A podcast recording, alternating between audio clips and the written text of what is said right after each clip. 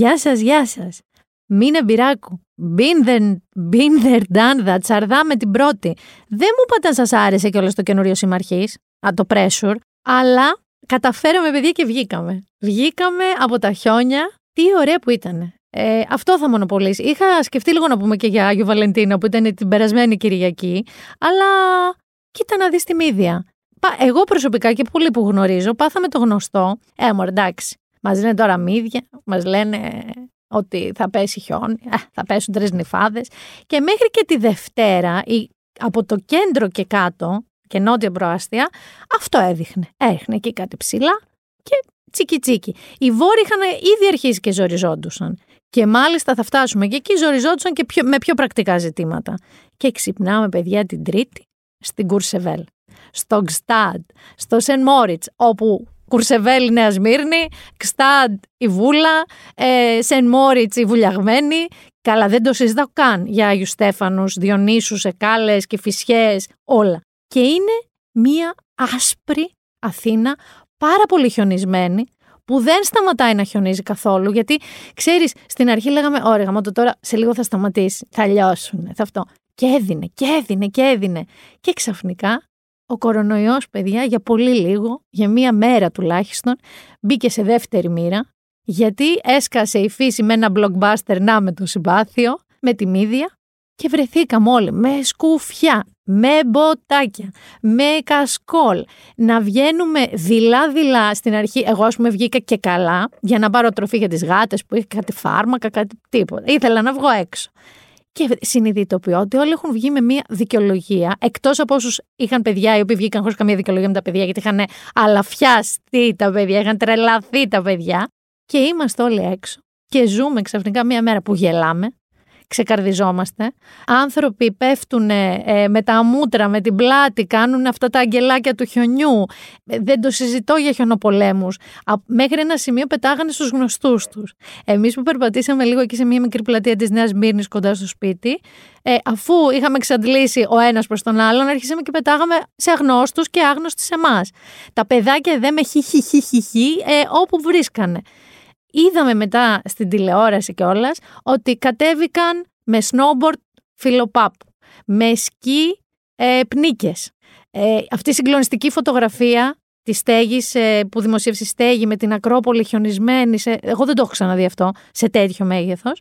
Είχαμε τον καταπληκτικό πρέσβη της Νορβηγίας που μετά από ένα challenge στο Twitter πήρε τα σκι του και κατέβηκε τη Φιλοθέη έμενε ψηλά στη Φιλοθέη και challenge accepted, φανταστικός πρέσβης Νορβηγίας και να βάλουμε εδώ λίγο ένα έτσι κομμάτι να σας βγει η γλύκα.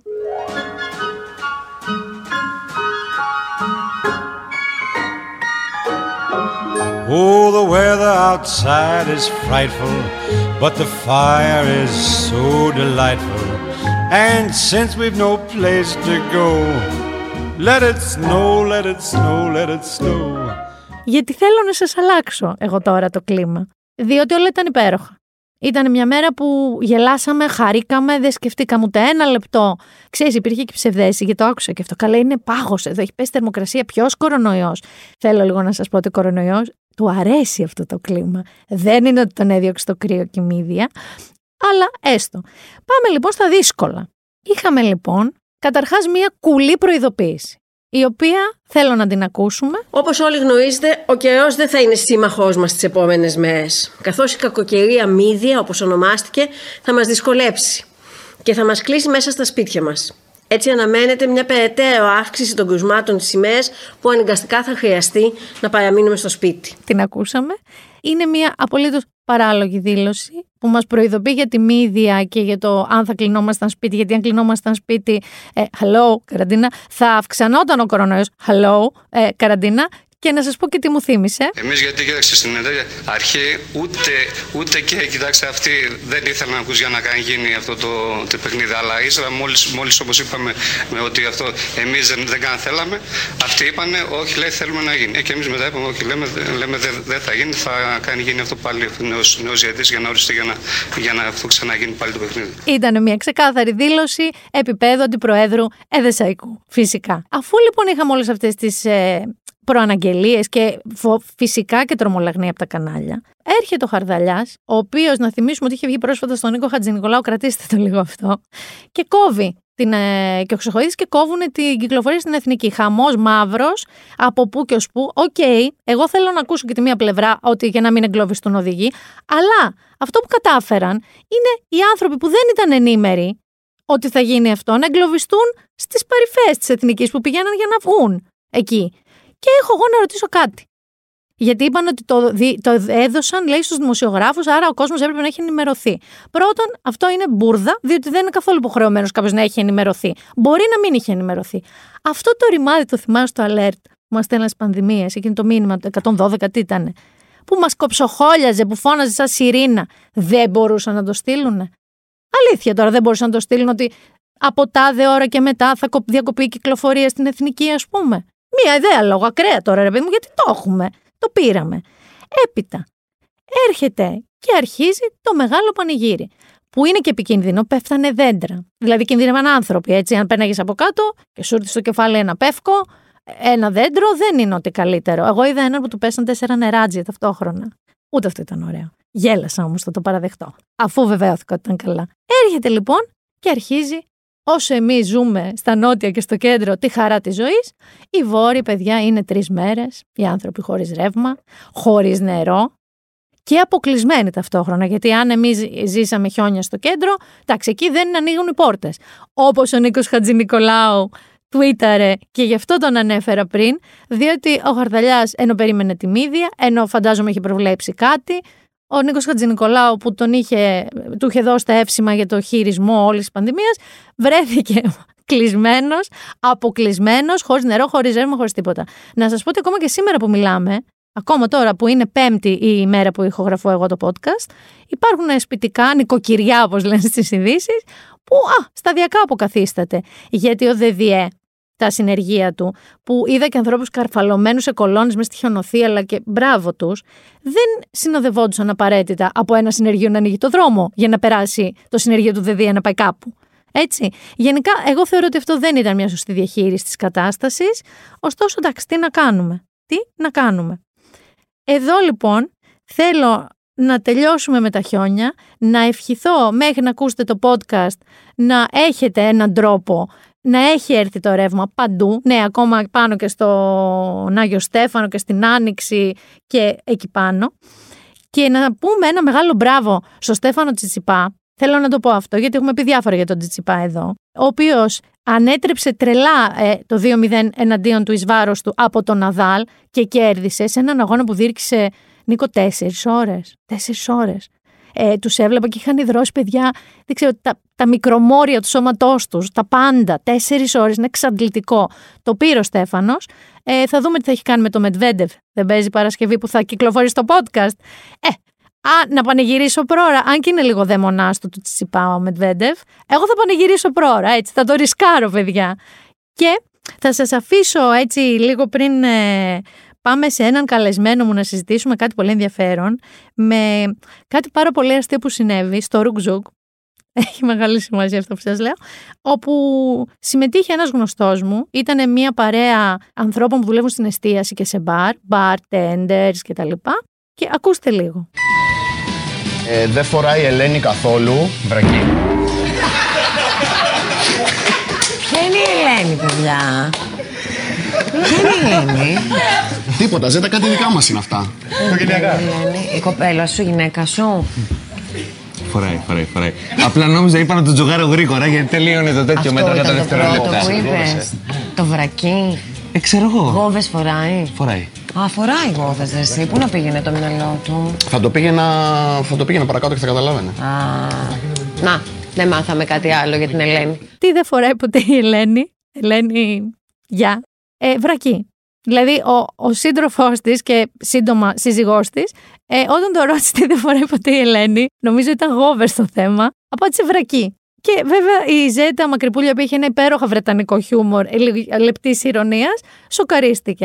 Ε, απλά αυτό το έκανα για να πω στον Αλέξανδρο και την Ελένη ένα μεγάλο γεια.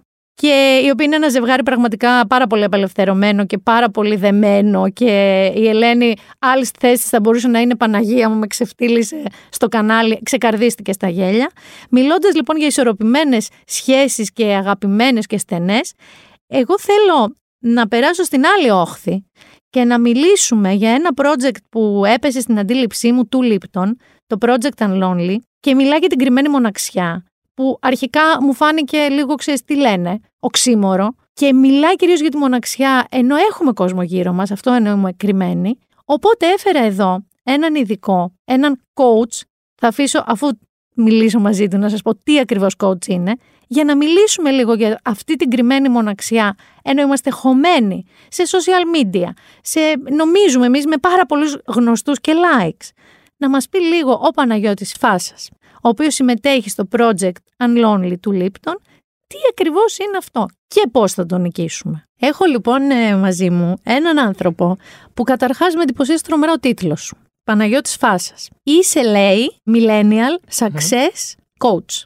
Τι είναι αυτό; λοιπόν, η δουλειά μου είναι να βοηθάω τους ανθρώπους να ανακαλύπτουν και να αξιοποιούν το μέγιστο δυναμικό τους. Γιατί όπως ξέρουμε, ο κάθε άνθρωπος έχει πολλές δυνατότητες. Δυστυχώς όμως, μεγαλώνοντας, ο περίγυρος, το εκπαιδευτικό σύστημα και οι άνθρωποι γύρω μας, αντί να μας βοηθήσουν να ανακαλύψουμε αυτές τις δυνατότητες και να τις αξιοποιήσουμε, ίσα ίσα που μας κάνει να αισθανόμαστε.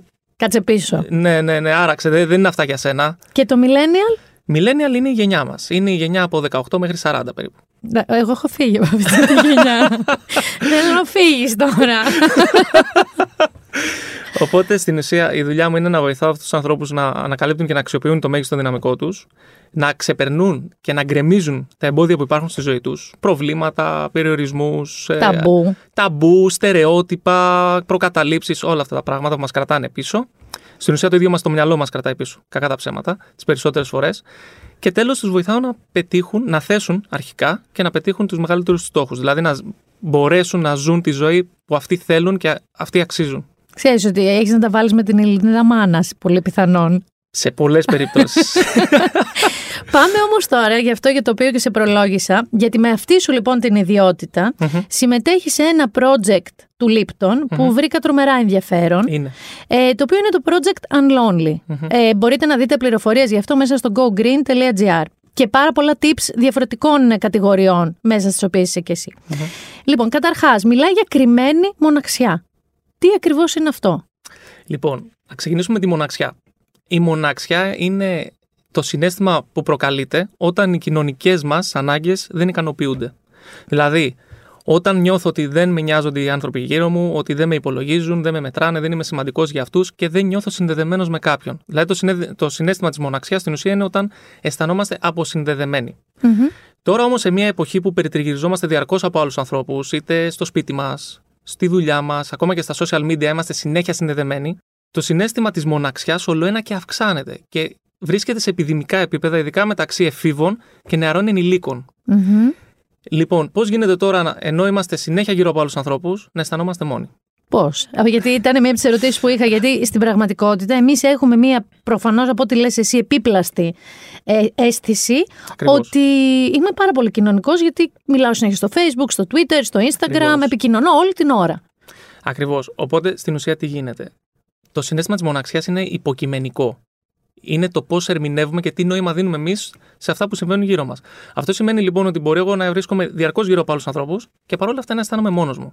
Και μπορεί κάποιος άλλος άνθρωπος να έχει έναν άνθρωπο στη ζωή του, μια ουσιαστική σχέση και να μην αισθάνεται μόνος του. Η κρυμμένη μοναξιά λοιπόν είναι αυτό ακριβώς. Ότι παρόλο που βρισκόμαστε συνέχεια με άλλους ανθρώπους και δεν είμαστε μόνοι στην ουσία, στην πραγματικότητα αισθανόμαστε μόνοι. Ωραία. Ε, ε, είναι πολύ ενδιαφέρον. Ακούγεται οξύμορο, αλλά δεν είναι και καθόλου.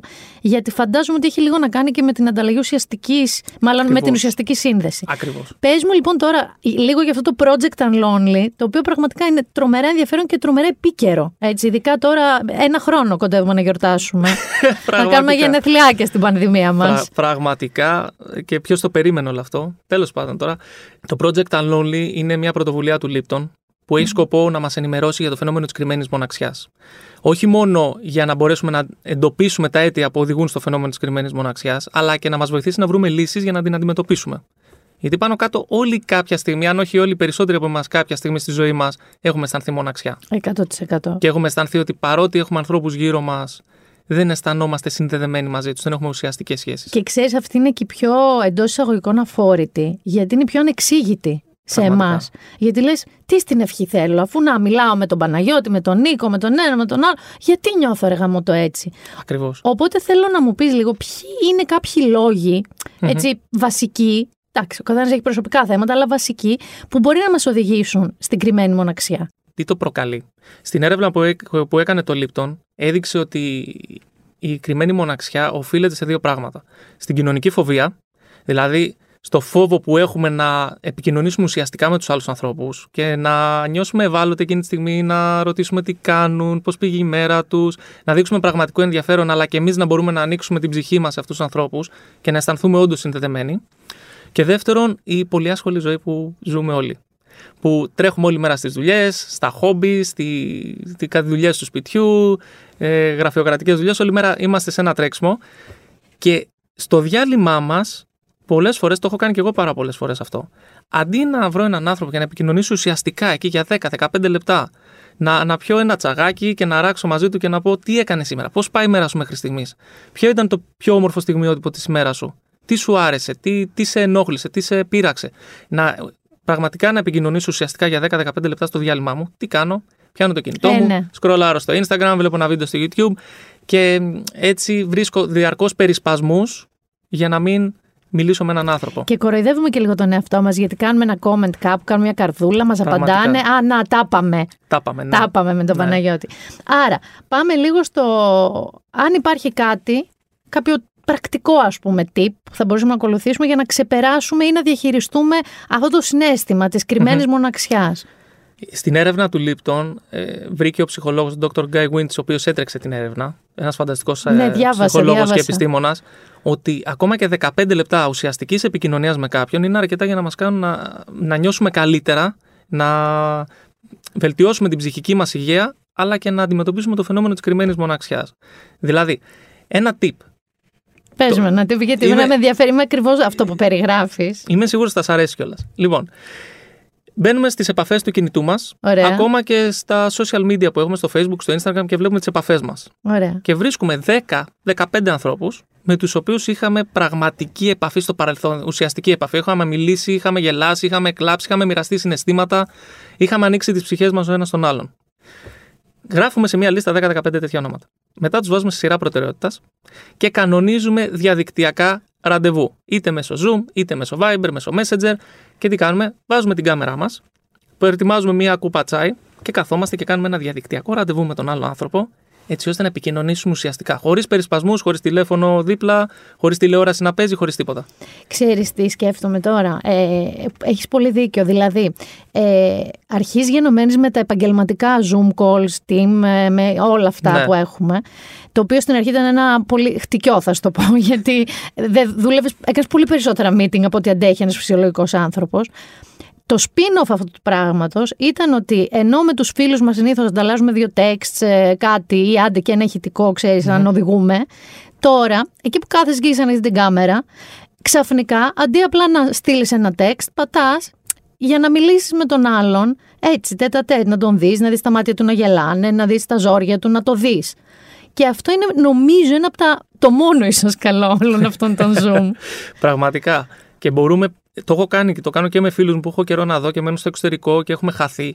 Μπορεί να κανονίσουμε μέσα στην εβδομάδα ένα μισάωράκι, ένα τέταρτο αρκεί όπως δείχνουν και οι έρευνες, που θα κάτσω, θα φτιάξω το, το τσαγάκι μου. Ποια γεύση σ' αρέσει; Μ' αρέσει πολύ η μέντα. Α, σ' αρέσει η πο- μέντα. μ' αρέσει η μέντα και ειδικότερα πριν κάνω κάποιο live, κάποιο σεμινάριο, κάποιο zoom ε, που πρέπει να μιλάω για πολλή ώρα. Πάντα θα φτιάξω ένα τσάι μέντα με μέλι για να μαλακώσει λίγο ο λαιμό μου. Εγώ είμαι του Μίλου Κανέλα, τρελαίνομαι του Λίπτον αυτό, το αρωματικό. Α, αυτό δεν το έχω δοκιμάσει, Πα- αλλά είναι ευκαιρία. φανταστικό, φανταστικό. Είναι Εγώ ευκαιρία. είμαι, μυρίζει το σπίτι μιλόπιτα. Και έχω και μία τελευταία ερώτηση για σένα. Βεβαίως. Αναφέρθηκες πριν ε, στις αιτίες της κρυμμένης μοναξίας, Μία από τις αιτίες είναι ότι φοβόμαστε να γνωρίσουμε πραγματικά, να συναναστραφούμε στην πραγματικότητα νέους ανθρώπους. Μμμ. Ε, αυτό το οποίο είναι μεγάλο γεγονός και εγώ θεωρώ ότι είναι μια ευθύνη των social media γιατί έχουμε συνηθίσει να τους γνωρίζουμε ασφαλώς πίσω από το κινητό μας. Ακριβώς. Ο δεν εκτιθέμεθα, no harm done, δεν πειράζει. Πώς μπορούμε ρε, εσύ αυτό να το ξεπεράσουμε, Γιατί πραγματικά εγώ εξαιτίας της κοινωνικοποίησής μου στα social media είμαι αυτό που λένε wallflower σε φυσικό περιβάλλον. Ε, εντυχίζομαι λίγο, δεν θέλω πολλά πολλά. Καταλαβαίνω. Ε, Καταρχάς, πρέπει να δούμε πρώτον ότι πιο σημαντική είναι η ποιότητα των σχέσεων και όχι η ποσότητα. Δηλαδή, μπορεί να έχουμε μία ουσιαστική σχέση και να είναι αρκετή, αντί να έχουμε δέκα. Πρέπει λοιπόν να κοιτάξουμε στη ζωή μας αν όντως έχουμε ανθρώπους. Αν έχουμε όντως ανθρώπους, δεν χρειάζεται να γνωρίσουμε άλλους, αρκεί να χτίσουμε ουσιαστικές σχέσεις με εκείνους. Το πρώτο κομμάτι είναι αυτό. Τώρα, αν θέλουμε να γνωρίζουμε καινούριους ανθρώπους και φοβόμαστε, τι συμβαίνει; Σου έχει τύχει ποτέ να αρρωστήσεις με ίωση ή με γρήπη και να μείνεις μία εβδομάδα στο κρεβάτι; Δόξα τω Θεώ. Όπως όλοι οι άνθρωποι. Τι γίνεται; Όταν προσπάθησες να σηκωθείς από το κρεβάτι, δεν, δεν ένιωσες τα πόδια σου ότι ήταν αδύναμα; Αδύναμη, ναι. Γιατί; Επειδή δεν χρησιμοποιούμε τα ποδαράκια μας για μία εβδομάδα όταν είμαστε άρρωστοι, οι μύες των ποδιών ατροφούν. Και πρέπει σιγά σιγά να αρχίσουμε πάλι να τα κουνάμε, να τρώμε καλά, έτσι ώστε να δυναμώσουν και να μπορούν να είναι λειτουργικοί αυτοί οι μυς. Έτσι δεν είναι; Βέβαια. Το ίδιο συμβαίνει και με τους κοινωνικούς μας μύε. Όταν δεν τους χρησιμοποιούμε και δεν γνωρίζουμε ανθρώπους έξω, να πούμε ένα γεια, ένα καλημέρα, να ανταλλάξουμε μια κουβέντα, αυτοί οι μύε ατροφούν. Και τι πρέπει να κάνουμε εκεί εμείς, εξάσκηση. Ρε, εσύ Με την Παναγιώτη παραμικρή- όμως τώρα, μέχρι ας πούμε και το Πάσχα που άκουσα ότι μπορεί λίγο να μας απελευθερώσουν. Ναι. Ε, δεν είναι τόσο εύκολο. Δηλαδή πάλι θα πρέπει α, να κάνουμε αυτό που είπες ενδεχομένως. Δηλαδή ε, για να γνωρίσουμε νέους ανθρώπους, έστω και digitally και ειδικά ε, μιλάω τώρα άσε με μένα που σου λέω με 45. Προσπαθώ να μπω στα παπούτσια ενός ανθρώπου 25. Μμμ. Γιατί αυτοί θέλουν να γνωρίζουν καινούριους ανθρώπους. Είναι κομμάτι της διαδικασίας ανάπτυξής τους. Ακριβώς. Οπότε εκεί τι γίνεται. Γιατί στο live, εκεί φοβάμαι ότι όταν θα μας αφήσουν θα έχουν ξεχάσει πώς γίνεται. Άρα πες ότι είναι κάποιος εκεί έξω και μας έχουν αφήσει, έχουν ανοίξει για τα καφέ. Τέλεια. Είναι πώς το εξασκούν; Πολύ απλά, ξεκινάμε με το πιο μικρό βήμα. Τι γίνεται τώρα, όταν σηκωνόμαστε από το κρεβάτι για να συνεχίσω αυτή τη μεταφορά, δεν πάμε να τρέξουμε ένα μαραθώνιο 10 χιλιόμετρα. Σωστό. Θα ξεκινήσουμε να περπατάμε. Οπότε, όταν έχουμε καιρό να εξασκήσουμε τους κοινωνικούς μας μυς και έχουμε καιρό να μιλήσουμε με άλλους ανθρώπους και γενικά μας λείπει αυτή η αλληλεπίδραση, δεν θα πάμε να πιάσουμε 10 γνωριμίες σε μία μέρα. Εκτός και αν η αυτοπεποίθησή μας μας το επιτρέπει. Τι θα κάνουμε, να ξεκινήσουμε το πρώτο πιο μικρό βήμα, το οποίο περιέχει το λιγότερο ρίσκο. Έτσι ώστε να μην μας πονέσει πολύ η ενδεχόμενη απόρριψη ή αποτυχία. Που είναι σημαντικό και αυτό και αν θα το αναφέρω. Οπότε, λέμε ένα καλημέρα στον δρόμο. Πάμε να πάρουμε, ας πούμε, το τσαγάκι μας ή να το ψωμί στο φούρνο κτλ. Και, και ρωτάμε, τι κάνετε σήμερα, πώς είστε, εύχομαι μια υπέροχη μέρα. Και σιγά σιγά, αφού το κάνουμε αυτό 10, 15, 20, 30 φορές, Μμ. Χτίζουμε την αυτοπεποίθησή μας, ενδυναμώνουμε αυτούς τους κοινωνικούς μας μύες που έχουν ατροφήσει τόσο καιρό και πριν το καταλάβουμε θα είμαστε πάλι σε θέση να μιλάμε κανονικά, να γνωρίζουμε κόσμο, να συστηνόμαστε και Ωραία, τα εξής. ωραία προοπτική είναι αυτή. Είναι να πολύ ωραία ξέρεις. προ- προοπτική και ελπίζω να έρθει σύντομα, να μην κρατήσει πολύ ακόμα όλο αυτό. Είναι βέβαια φυ- σημαντικό σε όλο αυτό, διότι λέμε πολλές φορές ότι η προσπάθεια αρκεί. Προσπάθησε πάρα πολύ και όλα θα γίνουν. Ή με την εξάσκηση θα γίνεις καλύτερος. Δεν είναι απαραίτητο αυτό. Γιατί; Γιατί η ενδεχόμενη απόρριψη ή αποτυχία πολλές φορές μας πληγώνει τόσο πολύ που πάμε μετά να προσπαθήσουμε ξανά και ενώ είμαστε πληγωμένοι δίνουμε μια ερμηνεία σε αυτήν την αποτυχία ότι δεν μπορώ να γνωρίσω κάποιον ή δεν μπορώ να χτίσω μια ουσιαστική σχέση επειδή δεν είμαι όμορφος, επειδή δεν είμαι ενδιαφέρον, επειδή είμαι ε, ε, χαζός ούτω καθε- και ούτω καθεξής. Είναι λοιπόν πολύ σημαντικό μέσα στην προσπάθειά μας να αλλάξουμε και την ερμηνεία που δίνουμε στην αποτυχία και στην απόρριψη. Είναι πολύ σημαντικό. Μμμ. Η απόρριψη και η αποτυχία είναι μέρος του παιχνιδιού, είναι μέρος Ναι, ζωής. ναι, ναι. Part of the deal είναι. Ακριβώς. Είναι μέρος της συμφωνίας. Δηλαδή, δεν γίνεται να την αποφεύγουμε μια ζωή. Ο φόβος όμως της απόρριψης και της αποτυχίας πολλές φορές και πολλούς ανθρώπους κρατάει στάσιμους. Παραλυτικό, είναι παραλυτικό. Είναι βέβαια. παραλυτικό, ακριβώς. Αυτή η λέξη μου αρέσει πολύ και θα τη χρησιμοποιώ αν μου επιτρέψεις από εδώ και Ευχαριστώ, πέρα. ορίστε, συμμετείχα λίγο κι εγώ. Δεν, δεν, το έχω, δεν την έχω χρησιμοποιήσει ποτέ και μου άρεσε πάρα πολύ γιατί στην ουσία μετουσιώνει ακριβώς αυτό το πράγμα. Σε Ναι, σου παραλύει κόβει ο τα φόβος. πόδια. Σου κόβει τα πόδια. Οπότε είναι σημαντικό να αλλάξουμε λίγο την ερμηνεία που δίνουμε στην αποτυχία και στην απόρριψη. Διότι η απόρριψη και η αποτυχία είναι απλώς ένα αποτέλεσμα. Δεν είναι κάτι παραπάνω. Το ότι μας απέρριψε ένας άνθρωπος δεν σημαίνει ότι μας απέρριψε επειδή δεν είμαστε αρκετοί. Απλώς αυτός ο άνθρωπος ίσως δεν ήταν για εμάς. Ή δεν ε, τον ενδιέφερε αυτό που είχαμε να του προσφέρουμε εκείνη τη στιγμή. Ο- Για τον οποιοδήποτε λόγο. Μπορούμε πάντα να βελτιωθούμε, να βελτιώσουμε και τις κοινωνικές μας δεξιότητες αλλά και το χαρακτήρα μας και να γνωρίσουμε καινούριους ανθρώπους και να πάρουμε καλύτερα αποτελέσματα στο μέλλον. Είναι πολύ σημαντικό όμως. Ναι, είναι. Είναι, Πραγματικά. είναι, είναι. Και βέβαια, εγώ είμαι λίγο της λογικής κάπου στη μέση. Δηλαδή, τι εννοώ για τις αποτυχίες μας που δεν είναι μόνο στις διαπροσωπικές μας Τα σχέσει. πάντα. Ε, είναι να, αν υπάρχει κάποιο μάθημα εκεί, δηλαδή αν επαναλαμβάνεται ένα μοτίβο, να δούμε λίγο αυτό που λες και την εξέλιξη και τη βελτίωσή μας. Ακριβώς. Αλλά σε καμία περίπτωση, παιδιά, δεν το ε, ρίχνουμε καθρέφτη πάνω μας ότι μόνο εμείς φταίμε. Δεν φταίμε μόνο εμείς, για όνομα του Θεού. Και ξέρεις και ποιο άλλο είναι. Έχουμε μεγαλώσει σε ένα σύστημα γενικότερα εδώ στην Ελλάδα που μας επικροτεί τις επιτυχίες. Δηλαδή, παίρνουμε 20 στη, στο σχολείο, στο Λύκειο, μπράβο, είσαι έξυπνος, είσαι έξυπνη. Βάζουμε γκολ στον αγώνα της Κυριακής, μπράβο, είσαι καλός παίχτης. Ε, πε- ε, γράφουμε 21 διαγώνισμα, συγχαρητήρια.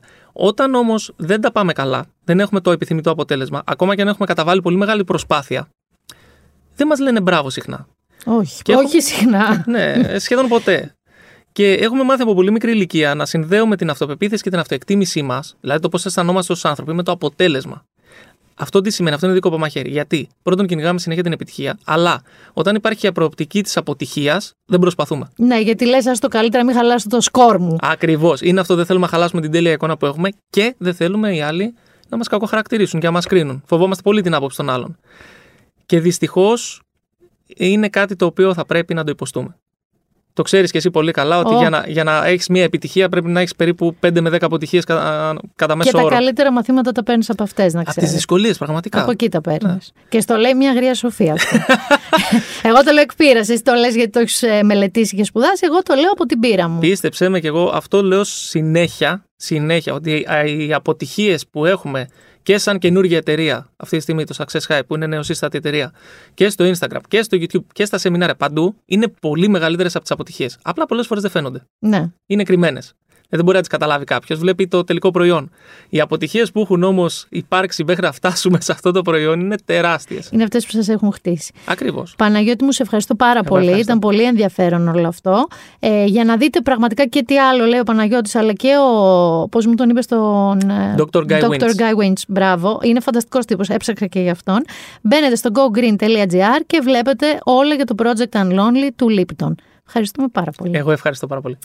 Σήμερα θα φροντίσω να σας κάνω τώρα το ένθετο pop culture, γιατί έχω φυσικά και άλλοι καλεσμένοι στη συνέχεια, οπότε θα το κάνω τώρα γιατί αισθάνομαι ότι σας έχω ξεπετάξει το τελευταίο καιρό, θα το παραδειχτώ.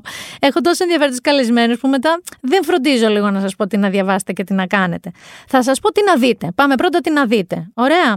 Λοιπόν, το τι να δείτε είναι μια φανταστική σειρά της Κοσμοτέ που ολοκληρώθηκε, άρα μπορείτε να τη βρείτε ολόκληρη εκεί στο cloud της Κοσμοτέ. Δεν θυμάμαι πώς λέγεται το application, αλλά τα έχει συγκεντρωμένα. Έχει streaming δηλαδή, μπορείτε να τα δείτε. Είναι παιδιά το Your Honor. Καταπληκτική μίνι σειρά, 10 επεισοδίων. Brian Cranston, ε, Breaking Bad, ο κύριος Breaking Bad, ε, ο οποίος είναι ένας δικαστής, εξού και το Your Honor, ε, που ζει με το γιο του μια καταπληκτική ζωή, έχει χάσει τη γυναίκα του, πολύ ε, ηθικός άνθρωπος, δίκαιος κτλ. Και γίνεται μια στραβή, ένα ατύχημα που προκαλεί ο γιος του ε, και εμπλέκεται σε αυτό ε, ο γιος ενός παμέγιστου μαφιόζου τέλος πάντων εκεί της περιοχής Νέα Ορλεάνη διαδραματίζεται και βέβαια βρίσκεται ο πατέρας του στην πιο δεινή ηθικά και πρακτικά θέση. Είναι και δικαστικό και thriller και crime και ψυχολογικό περισσότερο thriller, καταπληκτική σειρά, τρομερές ισορροπίες και ανατροπές. Και πάμε τώρα και στην ανάγνωση. Δεν θα σας αφήσω έτσι. Τι βιβλίο θα σας προτείνω να διαβάσετε. Θα καταλάβετε από τον τίτλο του. Λέγεται «Η λέσχη των αθεράπευτα αισιόδοξων». Έχει μεταφράσει στα ελληνικά. Είναι του Ζαν Μισελ Γκενασιά. Και να σας πω λίγο την υπόθεση. Είναι το 1959 ο Μισελ Μαρινί, 12 ετών. Είναι εποχή του rock and roll αλλά και του πολέμου στην Αλγερία. Ο ίδιος είναι εραστέχνη φωτογράφος, μανιώδης αναγνώστης και θαμώνας του μπαλτό, ενός μπιστρό, όπου συναντιέται με τους φίλους του για να παίξουν ποδοσφαιράκι.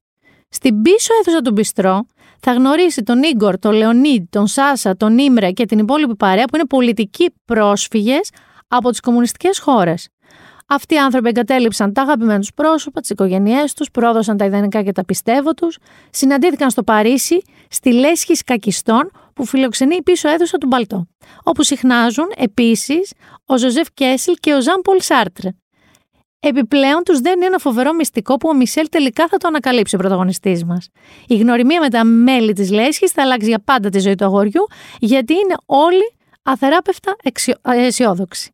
Πορτρέτο μιας γενιάς, μία λεπτομερής αναπαράσταση μιας εποχής που ε, δένεται με την εφηβεία και όλη τη γλυκόπικρη έτσι φάση της. Είναι ένα μυθιστόρημα μεγάλο, αν δεν κάνω λάθος είναι 690 σελίδες, 700 κοντά, που όμως είναι τόσο ζωντανό, τόσο γεμάτο και υπόθεση και συναισθήματα που σας το προτείνω. Και λέγεται η λέξη των αθεράπευτα αισιόδοξων. Το χρειαζόμαστε περίπου αυτό το πράγμα. Όπως χρειαζόμαστε και ανθρώπους σαν την επόμενη καλεσμένη μου, που είναι και αισιόδοξη ε, και δίκαιη και τολμηρή στις εκφράσεις της και πραγματικά κατά την ταπεινή μου γνώμη χρειαζόμαστε πιο πολλές δανάες μπάρκα στην ελληνική τηλεόραση.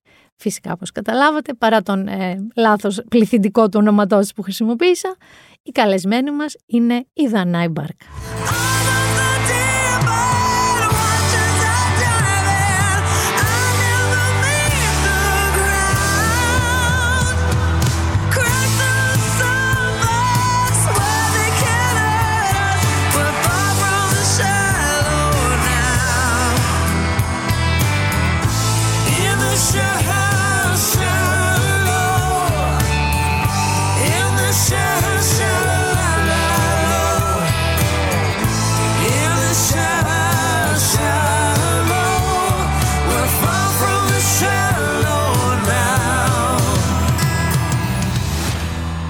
Δανάη Μπάρκα, γεια σου. Νίνα, καλησπέρα. Λοιπόν, ε, θέλω να δώσω λίγο τον τεσού, γιατί ναι, μεν είναι ηχογραφημένο και είναι podcast, αλλά είναι ωραίο να δίνουμε τις συνθήκες υπό τις οποίες κάτι γίνεται. Μεσολάβησε από τη συνεννόησή μας να έρθεις και από το στούντιο να τα πούμε μία μύδια. Ε, Μία μύδια δυστυχώς, η οποία δεν σκότωσε τα παιδιά της συγκεκριμένη, σκοτώνει γενικά τη χώρα αυτό τον καιρό. Την έχει τσακίσει. Ήταν όμως και ένα φανταστικό θέαμα. Ήταν, ξέρεις, είναι φανταστικό θέμα αν είσαι από τη σωστή πλευρά του δρόμου. Δηλαδή για μας που έχουμε την πολυτέλεια να έχουμε ένα σπίτι, είτε Σωστό. ζεστό είτε χωρίς ρεύμα, που κάποιοι ταλαιπωρηθήκαμε. Ή για κάποιον που μπορεί να έχει ζέστη γύρω του και ένα τζάκι αναμένο, είναι όντως πολύ εντυπωσιακό και σχεδόν πολύ γλυκό. Αλλά μ, εμένα πάντα αυτές τις μέρες με πιάνει και μία, ένα άγχος για τους ανθρώπους που κρυώνουν. Εγώ πάρα πολύ και με τους ανθρώπους και με τα δέσποτα. Και με τα ζωάκια ακριβώς, με τις γατούλες που κρύβονται μέσα στα αυτοκίνητα. Ε, ε, Ε, ξέρεις, τι όλα εννοείς, τα εγώ νομίσματα- έφτιαξα στη βεράντα μου γιατί μένω σε μονοκατοικία και έχω σκαλίτσα. Οπότε ανεβαίνουν πολλές αδέσποτες. Έχω τέσσερις δικές μου μέσα. Α, τι ωραία. ε, Τους πήρα τα κάριερ, τα κουβερτάκια, έφτιαξα Μπράβο, σπίτια. Μπράβο, είναι πολύ σημαντικό να αφήνουμε στο λίγη τροφούλα, λίγο νερό, κάτι. Γιατί εμάς τουλάχιστον στα βόρεια εδώ Πέρασαν το δύσκολα. χιόνι έχει ξεπεράσει τους 20 πόντους σε σημεία. Γίνεται χαμός, οπότε ούτε ξέρω που θα έχουν ε, τρέξει τώρα να κρυφτούν τα δεσποτάκια. Έχει δύο όψεις όπως κάθε νόμισμα. Ας μείνουμε όντως στο ότι είναι πολύ γλυκό και ότι είδα μας πριμέρα κυριολεκτικά. Και ξέρεις και τι τουλάχιστον να περάσει άλλο. γρήγορα. Είδαμε και το άλλο που το είπα και νωρίτερα. Ε, είδα για πρώτη φορά τον κόσμο πραγματικά την ώρα, έτσι, τη, το- τη μέρα, το μεσημέρι, ξέρεις που είχε χιονίσει, χιόνιζε, γέμιζε παντού, να έχει μια χαρά, να έχει μια επικοινωνία, ακόμα και με μορφή του να πετάει ένα στον άλλο χιονόμπαλες και να ξεκαρδίζεται και να πέφτει κάτω και να κάνει αγγελάκια στο χιόνι τα παιδιά, που για, για λίγες ώρες ο κορονοϊός δεν ήταν Αυτό πέρασε πρωταγωνιστής. σε δεύτερο επίπεδο και όντως κάπως έσκασε το χιλάκι μας να χαμογελάσουμε. Γιατί το χιόνι φέρνει και μια παιδικότητα η αλήθεια είναι και μια χαρά. Ναι, ειδικά που σε είναι χώρες ναι, σημαντικό. που δεν το, δεν το έχουμε καθόλου. Ακριβώς, δεν το έχουμε. Οπότε όταν συμβαίνει όντως αισθανόμαστε όλοι μια χαρά και κάτι διαφορετικό να συμβαίνει. Άρα όντως λίγο νομίζω χαρήκαμε όλοι. Εσύ λοιπόν ε, την πρώτη μέρα της Μύδιας, την τρίτη, τη βαριά μέρα της Μμμ, Μύδιας, τη Βαριά μέρα. ε, μ, είχες μí- μία περιπέτεια, γιατί εγώ ούσα στο σπίτι και χαζεύοντας τα κανάλια βλέπω ξαφνικά μια δανάη μπάρκα στο πόστο της, ε, αλλά έτσι αρματωμένη, ήταν πριν μπεις να βαφτείς που δεν είχε έρθει make-up artist σου. Βέβαια, δεν είχε έρθει κανείς από την ομάδα. Έκανα ό,τι ήθελα κυριολεκτικά. Πώς Βάφτηκα έφτασες, ας μόνη. Ξεκινήσουμε από το βασικό, μένεις Κοίταξε. χαλάνδρη. Μένω χαλάνδρη. Η αλήθεια είναι ότι ήδη από τη Δευτέρα μας είχαν ενημερώσει και ο μετεωρολόγος του καναλιού ότι θα είναι δύσκολη κατάσταση και ότι μάλλον δεν θα μπορέσουμε να φτάσουμε στο στούντιο. Παρ' όλα αυτά, εγώ, ίσως λόγω νιώτης και λόγω πρώτης φοράς, ε, έχω πολύ χαρά. Οπότε στεναχωριέμαι πολύ αν μου λένε ότι μπορεί να μην πάμε στο στούντιο. Σωστό. Άρα από Δευτέρα βράδυ άρχισα να κάνω επίκληση στο συνέστημα όλων των συνεργατών και τους έλεγα με μηνύματα σε διάφορα γκρουπ που είμαι, γιατί έχω ένα γκρουπ και με τους τεχνικούς πίσω τις κάμερες αλλά και με τους μπροστά, τους ε, ανθρώπους του, της εκπομπής. Έστελνα και έλεγα βρε παιδιά, κρίμα είναι οι άνθρωποι που θα είναι σπίτια τους, να μην σκάσει λίγο το χιλάκι τους, να μην γελάσουν. να μην τους κάνουμε παρέα λίγο εμείς. Αυτό, αυτό. Μα σας παρακαλώ, όποιος μπορεί. Όποιος δεν μπορεί, εντάξει, δεν πειράζει, αλλά όποιος μπορεί. Ήδη η πρώτη σύση μου είπε: Έχω αποκλειστεί στην πολιτεία και όντως γύρω-γύρω πέσταν δέντρα. Ε, όπως ναι, προείπαμε κανονικά. κλπ, οπότε δεν γινόταν. Ε, η Ελιάνα μας λέει: Έχει πάγο έξω, αλλά αν τα καταφέρω, γιατί και τα παιδιά είναι σπίτι, θα έρθω. Νομίζω ότι κάπου ξεκίνησε και έμεινε κι αυτή. Ακριβώς. Όχι, και- ξεκίνησε, είχε ένα πρόβλημα, καθυστέρησε, αλλά μπήκε αργότερα, ήρθε αργότερα. Ναι, ναι, έμεινε και τα μάξ της, κάτι ναι, έγινε. ναι, ναι, έμεινε έξω από το στούντιο ακριβώς. Ο Βαγγέλης, Ο είδαμε. Βαγγέλης τα κατάφερε, ήρθε. Και αυτό σαν εμένα άφησε το αμάξι λίγο πιο μακριά, ήρθαμε με τα πόδια. Πού είναι το στούντιο; Το στούντιο, κοίταξε, είναι στο Γέρακα. Εσύ λοιπόν το παράτησες στα μάξι σου, όπου Εγώ το ξεκαρδίστηκα. παράτησα μήνα, ούτε ξέρω αν σου στείλω βίντεο να δεις, ούτε ξέρω τι το έκανα αυτό το αμάξι, το οποίο είναι και λευκό. και επίσης δεν είχα το τζιπ, ε, ήμουνα με το μικρό αυτοκίνητο τέλος πάντων. Και λέω εντάξει, να σου πω, δεν πειράζει, θα τα καταφέρεις. Θα το, το έχεις πάει αυτό το αμάξι, έχω κάνει περιοδίες, τα έχω κάνει όλα. Το έχω μετατρέψει σε 4x4. Θα τα καταφέρει και εκεί. Και ξεκινάω η καημένη, δεν στρίβει το στενό του στούντιο. Λέω, ωραία, πάμε πιο κάτω. Πάω πιο κάτω, ανεβαίνω κάτι βου, ε, βουνοκορφές, φτάνω στο γέρακα ψηλά και αρχίζει και κάνει γκρρ, γκρρ. και λέω, αυτό ήταν. Λέω, εντάξει, κάποια στιγμή μένει λοιπόν. Ε, σταματάω, κατεβαίνω κάτω από το αυτοκίνητο με τα χέρια μου να σπρώχνω να ανοίξει λίγο η ρόδα. Δεν το Έκανα πιστεύω. Όπισθεν, ναι, βέβαια. Έκανα όπισθεν έφυγα, το παράτησα όπου βρήκα και ξεκίνησα με τα πόδια. και έλεγα ο Θεός να με λυπηθεί, να φτάσω, μην με βρουν κάτω από την. Μην νομίζουν Παγωμένη. παρκούδα και Ναι, να κάπου παρατήσω. ναι. Κάτι, κάτι να σωθώ. Έφτασα, εν πάση περιπτώσει. Δεν ήρθαμε όλοι, αλλά όσοι φτάσαμε, πήγαμε εκεί, γελάσαμε πάρα πολύ. Γιατί δεν είχαμε κανέναν στα καμαρίνια. Βαφόμασταν μόνοι μας και άναμε μαλλιά μόνοι Αλλάζετε μας. ρούχα, δοκιμάζετε. Αλλάζαμε ρούχα, κάναμε ολόκληρο ε, dressing challenge. Ε, δεν μπορώ να σου περιγράψω, ήταν πολύ αστείο. Μέσα δηλαδή στη δυσκολία του ήταν πολύ αστείο. Ε, και μετά με βοήθησαν από την παραγωγή να πάμε να φέρουμε το αυτοκίνητο και γυρίσαμε κομβόι. Κατεβαίναμε όλοι μαζί μετά τη Μεσογείο. Υπέροχο. Σε- την, Ήτανε- επόμενη, ήτανε εντυπωσιακό. την επόμενη μέρα, ε, που είναι και σήμερα που ηχογραφούμε, δεν καταφέρατε ωστόσο να πάτε; Δυστυχώς δεν καταφέραμε γιατί ακριβώς εχθές συνέχισε η χιονόπτωση και μάλιστα κάποιοι άνθρωποι, γιατί δεν είμαστε μόνο εμείς που φαινόμαστε, από πίσω υπάρχουν δεκάδες άνθρωποι που Ε, βέβαια. δουλεύουν για να βγει μια εκπομπή. Οπότε ο σκηνοθέτης μας αποκλείστηκε στους Θρακομακεδόνες. ε, ο floor manager στα Βριλήσσια χωρίς ρεύμα, χωρίς τίποτα. Οι υπόλοιποι άνθρωποι και αυτοί μένουν οι περισσότεροι βόρεια, οπότε ήταν οι δυσκολίες πια ανεξέλεγκτες και αμέτρητες. Και μιλήσαμε με το κανάλι και είπαμε ότι, οκ, επειδή υπήρχαν και πολλά έκτακτα, οπότε από το να πάμε Σωστό. και να κάνουμε ένα τέταρτο εκπομπή, είπαμε ότι καλύτερα να περιμένουμε, να δούμε τι θα γίνει και με την επικαιρότητα και να βγούμε αύριο έτοιμοι. Οπότε τώρα ετοιμάζουμε τα αυριανά και τα μεθαυριανά. Μάλιστα. Εγώ αυτό που ακούω από όλη αυτή την ιστορία, γιατί σήμερα μπορεί να μην βγήκατε από την εκπομπή, αλλά έκανες live που Ε, συνδέθηκε φυσικά. με τον Φυσικά. ε, Άρη. Κάναμε κανονική εκπομπή με τον Βαγγέλη, με τη Σύση. Βέβαια, ήταν πάρα, πάρα πολύ ωραίο και μοντέρνο έβριμα, το οποίο θα μου δώσει λοιπόν το πάτημα. Δεν θα πάω από την αρχή τη ζωή σου, που θα ήθελα και θα σε ρωτήσω και γι' αυτό. Πάμε λοιπόν στην εκπομπή. Γιατί Μάλιστα. ακόμα και αυτό το live που λέμε το σημερινό, που βγήκαν οι συνεργάτες, που γελάγατε, σας παρακολούθησα, σας έστελνε κόσμος. Αυτό λοιπόν, ε, εμένα μου δείχνει μια φρεσκάδα, η οποία ήταν και το αρχικό, φαντάζομαι, στοίχημα όταν σου ανατέθηκε, σου προτάθηκε το Μμμ. Πάμε Δανάη. Θεωρώ ταπεινή μου γνώμη ότι έχει τηρηθεί με διάφορες διακυμάνσεις και αλλαγούλες που εγώ το ακούω πάρα πολύ για την ένα νέο Ε, που Είναι προϊόν. πολύ κανονικό, Βέβαια. γιατί ξέρεις, η εκπομπή είναι ζωντανός οργανισμός. Οπότε Ακριβώς. πα με το τι ζητάει ο κόσμος, πας με τον παλμό, με την επικαιρότητα και πάντα βελτιώνεσαι. Όμως έχετε κάνει κάτι και το οποίο εγώ βλέπω ότι δεν το αφήνετε και χαίρομαι και πάρα πολύ και είμαι πολύ περήφανη που το κάνετε αυτό. Και ξέρω από το χώρο ότι δεν είναι αυτό που ας πούμε κάνει τα νούμερα, να σου το πω πιο απλά. Ναι, ναι. Είναι όμως πολύ ουσιαστικό και σημαντικό για μία τόσο μας, ενώ εκπομπή που απευθύνεται σε πολύ κόσμο, Ναι, δεν βέβαια. είναι εξειδικευμένη έτσι κάτι εκπομπή, θίγεται πολλά θέματα κοινωνικής δικαιοσύνης, ισότητας, ε, ανθρωπίνων δικαιωμάτων, το οποίο δεν είναι αυτό που περιμένει άλλη που μετά θέλει να μάθει να φτιάχνει και παστίτσιο στη μέρα της και βλέπει ναι, την η εκπομπή. Αλήθεια είναι, η αλήθεια είναι αυτή ότι όταν ξεκινήσαμε από το καλοκαίρι τις συσκέψεις και τα ραντεβού, το μόνο που είχα παρακαλέσει την ομάδα που άρχισε να εμπλέκεται σε όλο αυτό με πρώτο τον Μίνο Θεοχάρη και μετά όλους τους υπόλοιπους που ακολούθησαν ε, ήταν ότι επειδή ως χαρακτήρας ε, είμαι παραπάνω ευαίσθητη από το κανονικό θα ήθελα πολύ ναι με να κάνουμε ό,τι υπάγεται στην πρωινή εκπομπή, ό,τι, ό,τι περιλαμβάνει μια πρωινή εκπομπή για να μπορεί να είναι εύπεπτη και κατανοητή από τους πάντες, αλλά να δώσουμε μία έμφαση σε κοινωνικά ζητήματα για όλους τους ανθρώπους που μπορεί να μας βλέπουν και να νιώθουν αβοήθητοι, να νιώθουν ε, ε, κατώτεροι από κάποιους άλλους ή κάποιος να τους έχει βάλει σε αυτή τη θέση για να αποδείξουμε έμπρακτα ότι η ισότητα και, και η, η σάξη αντιμετώπιση για όλους είναι κάτι πολύ σημαντικό. Ακριβώς επειδή εγώ είμαι και ένα κορίτσι που άμα τη εμφανίσει Σωστό. ε, είμαι ένα κορίτσι, ξέρεις, γε- χοντρούλα, υποτίθεται ότι μου βάζουν πολύ συχνά την ταμπέλα της διαφορετικής, ενώ που κανονικά διαφορετικοί είμαστε όλοι, δεν είμαι εγώ.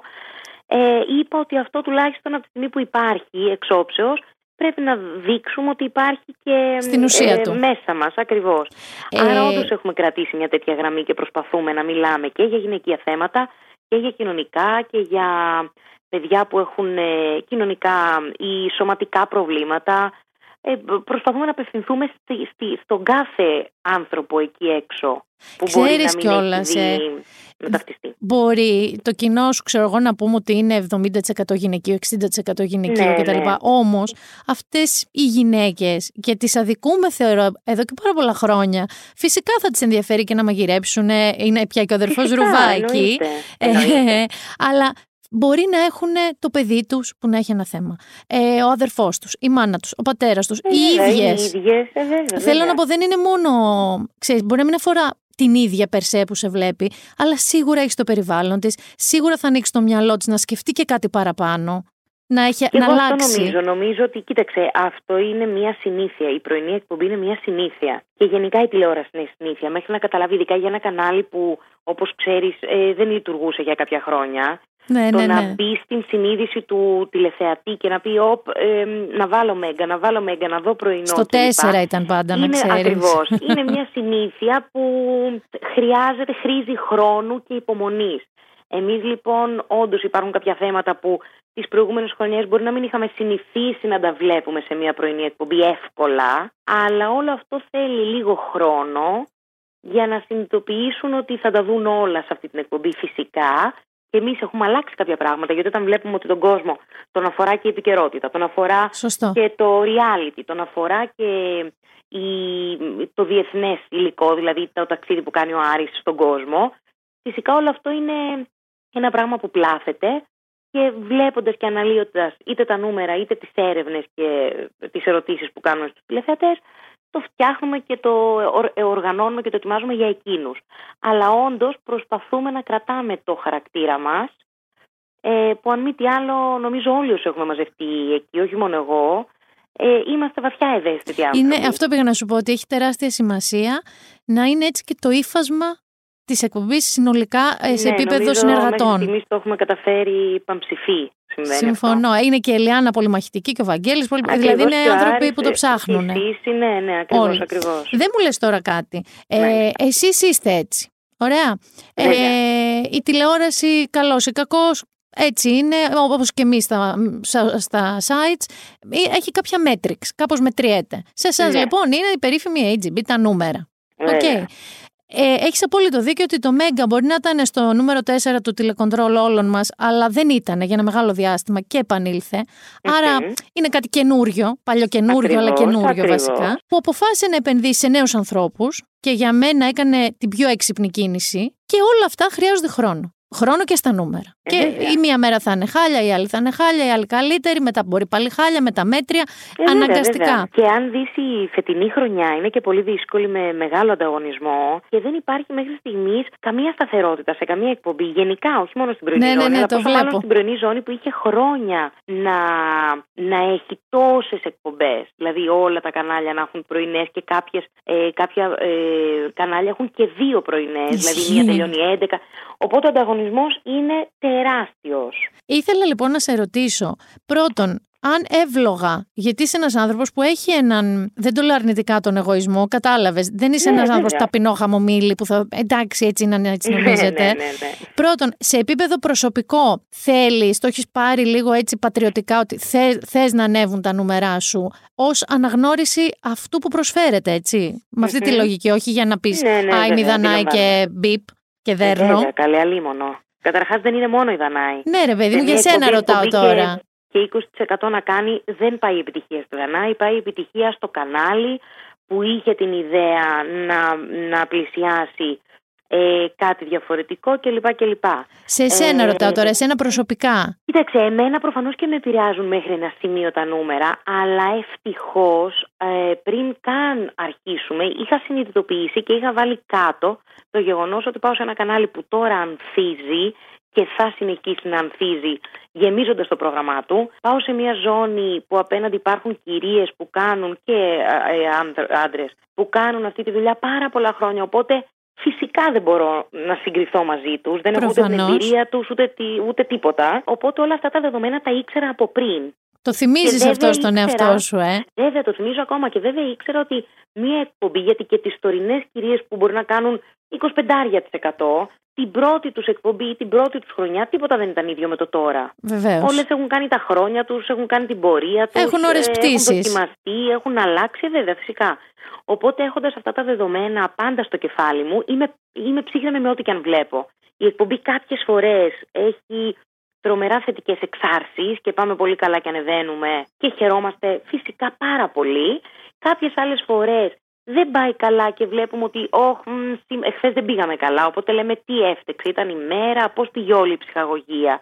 Είναι όλο αυτό τώρα μια τεράστια ανάλυση. Βέβαια. Ε, είναι. οι λόγοι που θέλω να πάει καλά και να ανεβαίνει ή έστω να σταθεροποιηθεί σε ένα καλό ποσοστό είναι καταρχάς για να βγάλω ως προπρόσωπο το κανάλι το οποίο με εμπιστεύτηκε και μάλιστα με στηρίζει καθημερινά και έμπρακτα. Ήταν που είναι πολύ ερώτησή σημαντικό μου, και ήταν σπάνιο. ερώτησή μου αυτή. Βέβαια, είμαι, είμαι, είμαι ευγνώμων στους ανθρώπους που με εμπιστεύτηκαν και μου δείχνουν καθημερινά την πίστη τους. Οπότε, από τη μία θέλω να βγάλω ως προπρόσωπο το κανάλι και να πει ότι «Α, μπράβο, καλά κάναμε και το εμπιστευτήκαμε αυτό το κορίτσι και την υπόλοιπη ομάδα». Ο δεύτερος λόγος είναι σίγουρα οι άνθρωποι που έχουν εμπιστευτεί εμένα και μου είπαν προσωπικά το ναι για να είναι, γιατί ε, κάποιους τους ήθελα πάρα πολύ, ήταν τα πρώτα ονόματα που ακούστηκαν στο τραπέζι και είπαν ναι μετά από πολλές συζητήσεις. Οπότε θέλω να τους κάνω και αυτούς χαρούμενους και να δικαιωθούν για την επιλογή τους. Και η τρίτη είναι γιατί νιώθω ότι εκεί έξω υπάρχουν πολλοί άνθρωποι που μπορούν να ταυτιστούν και με τις δικές μας απόψεις, με τη δική μας αισθητική. Και νιώθω ότι αν περάσει ο χρόνος και ο, μας δοθεί ο χώρος να μας ανακαλύψουν και να μας εμπιστευτούν, νομίζω ότι θα κάνουμε ένα πολύ ωραίο παρεάκι. Και φυσικά οι άνθρωποι που δουλεύουν για αυτή την εκπομπή. Γιατί αν κοπεί, ας πούμε, αύριο μια εκπομπή, Ναι, σωστά. Καταλαβαίνεις ότι μένουν χωρίς δουλειά ε, πραγματικά εκατοντάδες άνθρωποι. Από τους κάμεραμέν μέχρι τον οποιονδήποτε και στα κεντρικά και παντού. Οπότε φυσικά και θέλουν οι άνθρωποι να έχουν δουλειά, να περνάνε καλά σε αυτή τη δουλειά και εμείς να εξελισσόμαστε και να δείχνουμε στον κόσμο αυτό που θέλει. Στα πλαίσια, ε, μιλώντας και πολύ καλά είπες για εμπιστοσύνη, γιατί ξέρεις είναι ένα πράγμα να παλεύεις για κάτι και να το παίρνεις μέρα με τη μέρα, μόνος σου, εσύ και ομάδα σου ας πούμε. Ε, είναι διαφορετικό να έχεις και το support του καναλιού που έχει την επίγνωση ότι πρέπει να το χτίσει, πρέπει να περιμένει, πρέπει να κάνει Βέβαια, υπομονή. βέβαια. Και είναι διαφορετικό να είναι κάποιος τελείως μόνος του και να μην ξέρει Φυσικά, σήμερα είμαι, φυσικά αύριο και να δεν μην παίρνει είμαι. και τη στήριξη. Λοιπόν, είχες όμως και μία στήριξη και θεωρώ ότι έγινε ακριβώς λόγω της ως τώρα παρουσίας σας στην κοινωνική ας πούμε σφαίρα ενδιαφέροντος του κόσμου και ίσων δικαιωμάτων. Υπήρξε λοιπόν η στιγμή της Ζέτας Δούκα. Μμμ. Θεωρώ, χωρίς να έχω μιλήσει φυσικά μαζί της, ότι ήθελε να το πει σε αυτήν την εκπομπή λόγω ακριβώς της προπηρεσία της και των δειγμάτων γραφής που είχε δώσει ως τότε. Έχει μεγάλη Ναι. σημασία γιατί δεν κυτρινίζετε. Είστε πολύ ειδική εκπομπή σε αυτό το Μμμ. χώρο. Και γίνεται λοιπόν αυτό. Και βλέπουμε μία γυναίκα μετά τη Σοφία Μπεκατόρου να ανοίγει στην πραγματικότητα ένα τεράστιο ελληνικό μυτού στο χώρο του θεάματος Ακριβώς. on live ε, κάμερα, δηλαδή σε ζωντανή Ε, βέβαια, βέβαια, σύνδεση. βέβαια. Με εσένα και τον Άρη, αν δεν κάνω λάθος, παρόντες. Ναι, ναι, ναι, ναι, ναι. Είναι, η, είναι ούτως ή άλλως η στιγμή της συνέντευξης που είναι η στιγμή που είμαι μόνο εγώ και ο Άρης μέσα. Και Κοίταξε, αυτό τώρα είναι. Καταρχάς, δεν μπορούμε να μιλήσουμε για επιτυχία, γιατί πολλές φορές με έχουν, με έχουν προσεγγίσει όχι. άνθρωποι και μου λένε πώς νιώθεις για αυτή την επιτυχία; Όχι. Δεν θεωρώ ότι τα θέματα, ειδικά κοινωνικού περιεχομένου, τα οποία έχουν και μία αμήχανη στιγμή, είναι επιτυχία. Δεν μπορώ να καρποθώ ως επιτυχία το ότι η Ζέτα άνοιξε την καρδιά της. Μπορώ να πω ότι με γεμίζει χαρά να αισθάνεται η Ζέτα και οποιαδήποτε Ζέτα έρχεται στην εκπομπή μας την οικειότητα να μιλήσει. Σωστό. Η Ζέτα είναι όντως ένας άνθρωπος που εγώ γνωρίζω χρόνια και αγαπάω χρόνια και θαυμάζω χρόνια. Οπότε καταλαβαίνω ότι είναι λογικό και επόμενο να υπάρχει μια μεγαλύτερη οικειότητα σε αυτό το περιβάλλον. Ε, προφανώς, Σοκάρεσε. Λοιπόν, Εκεί. Προφανώς λοιπόν και σοκάρεσε. Η πρώτη αντίδραση ήταν και αμήχανη και σοκαριστική, ε, γιατί περνάνε από το μυαλό σου πάρα πολλές σκέψεις. Ε, εγώ προσπαθούσα από πλευράς μου, όπως και ο Άρης, να είμαστε πολύ διακριτικοί, να μην τη διακόψουμε και να, την, να τις δίνουμε ο καθένας με τον τρόπο του την ε, εικόνα να αισθανθεί άνετα, είτε χαμογελώντας της, είτε μη διακόπτοντάς την, αλλά όλο αυτό, ξέρεις, ήταν ένα πράγμα πρωτόγνωρο για εμάς. Έκλαιγες που- κιόλας εσύ, είδα. Σε κάποια Εντάξει, στιγμή ξέρεις είχαν τι, πάρει τα Δεν νομίζω ότι κλάματα. μπορεί κάποιος να μείνει ανεπηρέαστος. Ε, πόσο μάλλον εγώ που είμαι και ένας άνθρωπος μεγαλωμένος στο θέατρο. Οπότε μέσα μου πέρναγαν σκέψεις του τι μπορεί να ακολουθήσει, ε, για ποιους ανθρώπους μιλάμε, τι γίνεται. Ε, Δηλαδή ένιωθω ότι θα έρθει μία μεγάλη από εκεί και πέρα, ακριβώς όπως είπες και εσύ, αρχή αυτού του μύτου στο χώρο του θεάματος. Και φυσικά επειδή η Ζέτα ήταν πάρα πολύ ταραγμένη, δεν μπορούσαμε να, να μην μας αγγίξει και αυτό. Γιατί βλέπαμε έναν άνθρωπο να κουμπιάζει.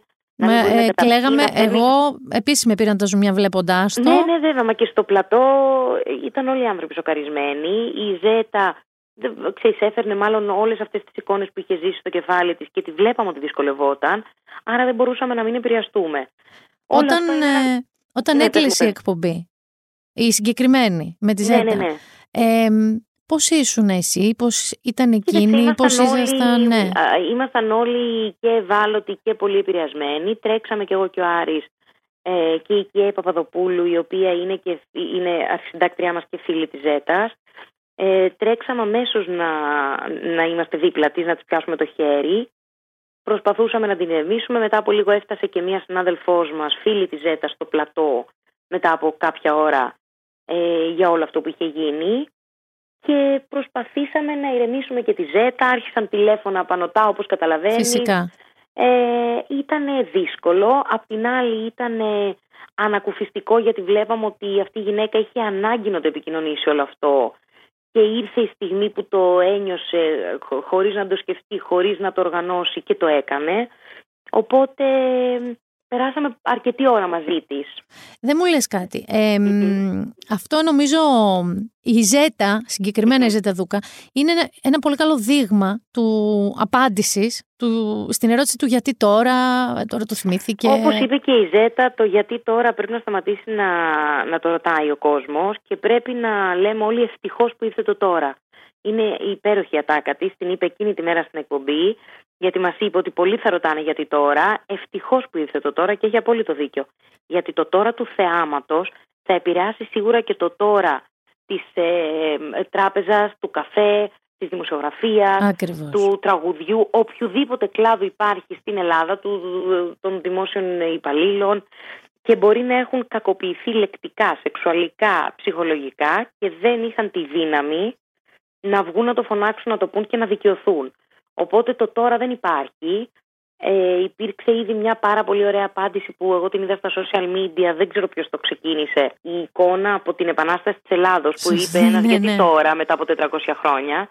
Αν σκεφτούμε ότι όντως γιατί τώρα δεν θα κάνουμε ποτέ τίποτα. Δεν Το έχει θέμα και είναι ότι το τώρα ουσία, ε. υπάρχει. Δεν έχει και Ακριβώς, καμία Το ουσία. τώρα υπάρχει και το τώρα οφείλουμε να το εκμεταλλευτούμε για να προστατεύσουμε και να προστατευτούμε και εμείς οι ίδιοι από παρόμοιες ε, συμπεριφορές που μπορεί να αντιμετωπίζαμε σε άλλη περίπτωση. Τώρα κάποιος θα το διπλοσκεφτεί, τώρα κάποιος Δεν θα, θα το φοβηθεί κάνει, να φερθεί βέβαια. άσχημα, τώρα κάποιος δεν θα το κάνει, τώρα κάποιος θα σκεφτεί ότι υπάρχει πλέον όλο αυτό το κίνημα και οι άνθρωποι είμαστε ένα σε όλα αυτά τα δυσάρεστα, οπότε θα προστατεύσουμε πολύ κόσμο. Εσύ έχεις μία διτή ιδιότητα. δηλαδη Μμμ. υπάρχουν περιπτώσεις όπως ας πούμε η Φέη Σκορδά που έχει φιλοξενήσει επίσης κάποια, κάποιους ανθρώπους που καταγγέλουν Ναι, ναι, ναι. κακοποίηση. Φυσικά. Αλλά εσύ έχεις μία διτή πλευρά και μάλιστα ενώ τώρα είσαι μία παρουσιάστρια τηλεόρασης, μία τηλεοπτική παρουσιάστρια, η μεγα... το μεγαλύτερο διάστημα της ζωής σου είσαι ηθοποιός.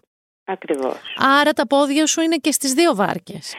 Τα πόδια μου είναι και στις δύο βάρκες, αλλά αυτή τη στιγμή ακριβώς επειδή αυτούς τους ανθρώπους εγώ τους γνωρίζω προσωπικά και αν έχεις παρατηρήσει προσπαθώ να στέκομαι πολύ διακριτικά όλο αυτό τον καιρό χωρίς να εκμεταλλεύομαι ούτε τους ανθρώπους που μπορεί να γνωρίζω, ούτε την οικογένειά μου, ούτε κανέναν.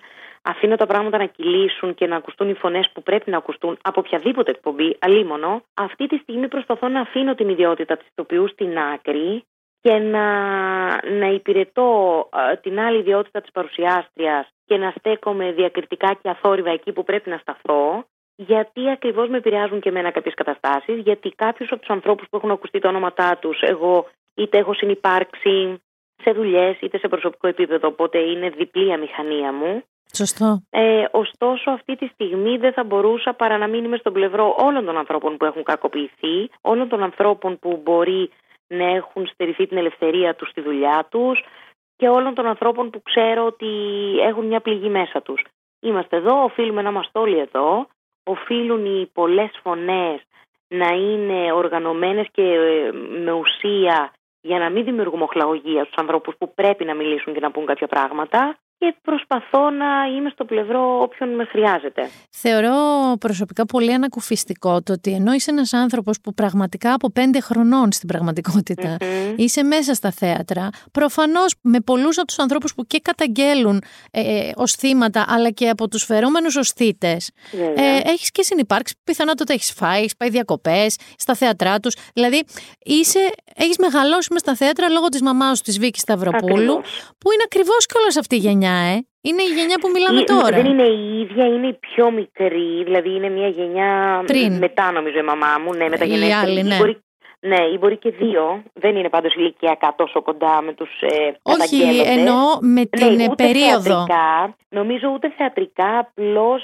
η μαμά μου είχε την τύχη και την ευλογία να δημιουργήσει αμέσως ένα, ε, ξέρεις, ένα κοινό μεγάλο που την ακολούθησε.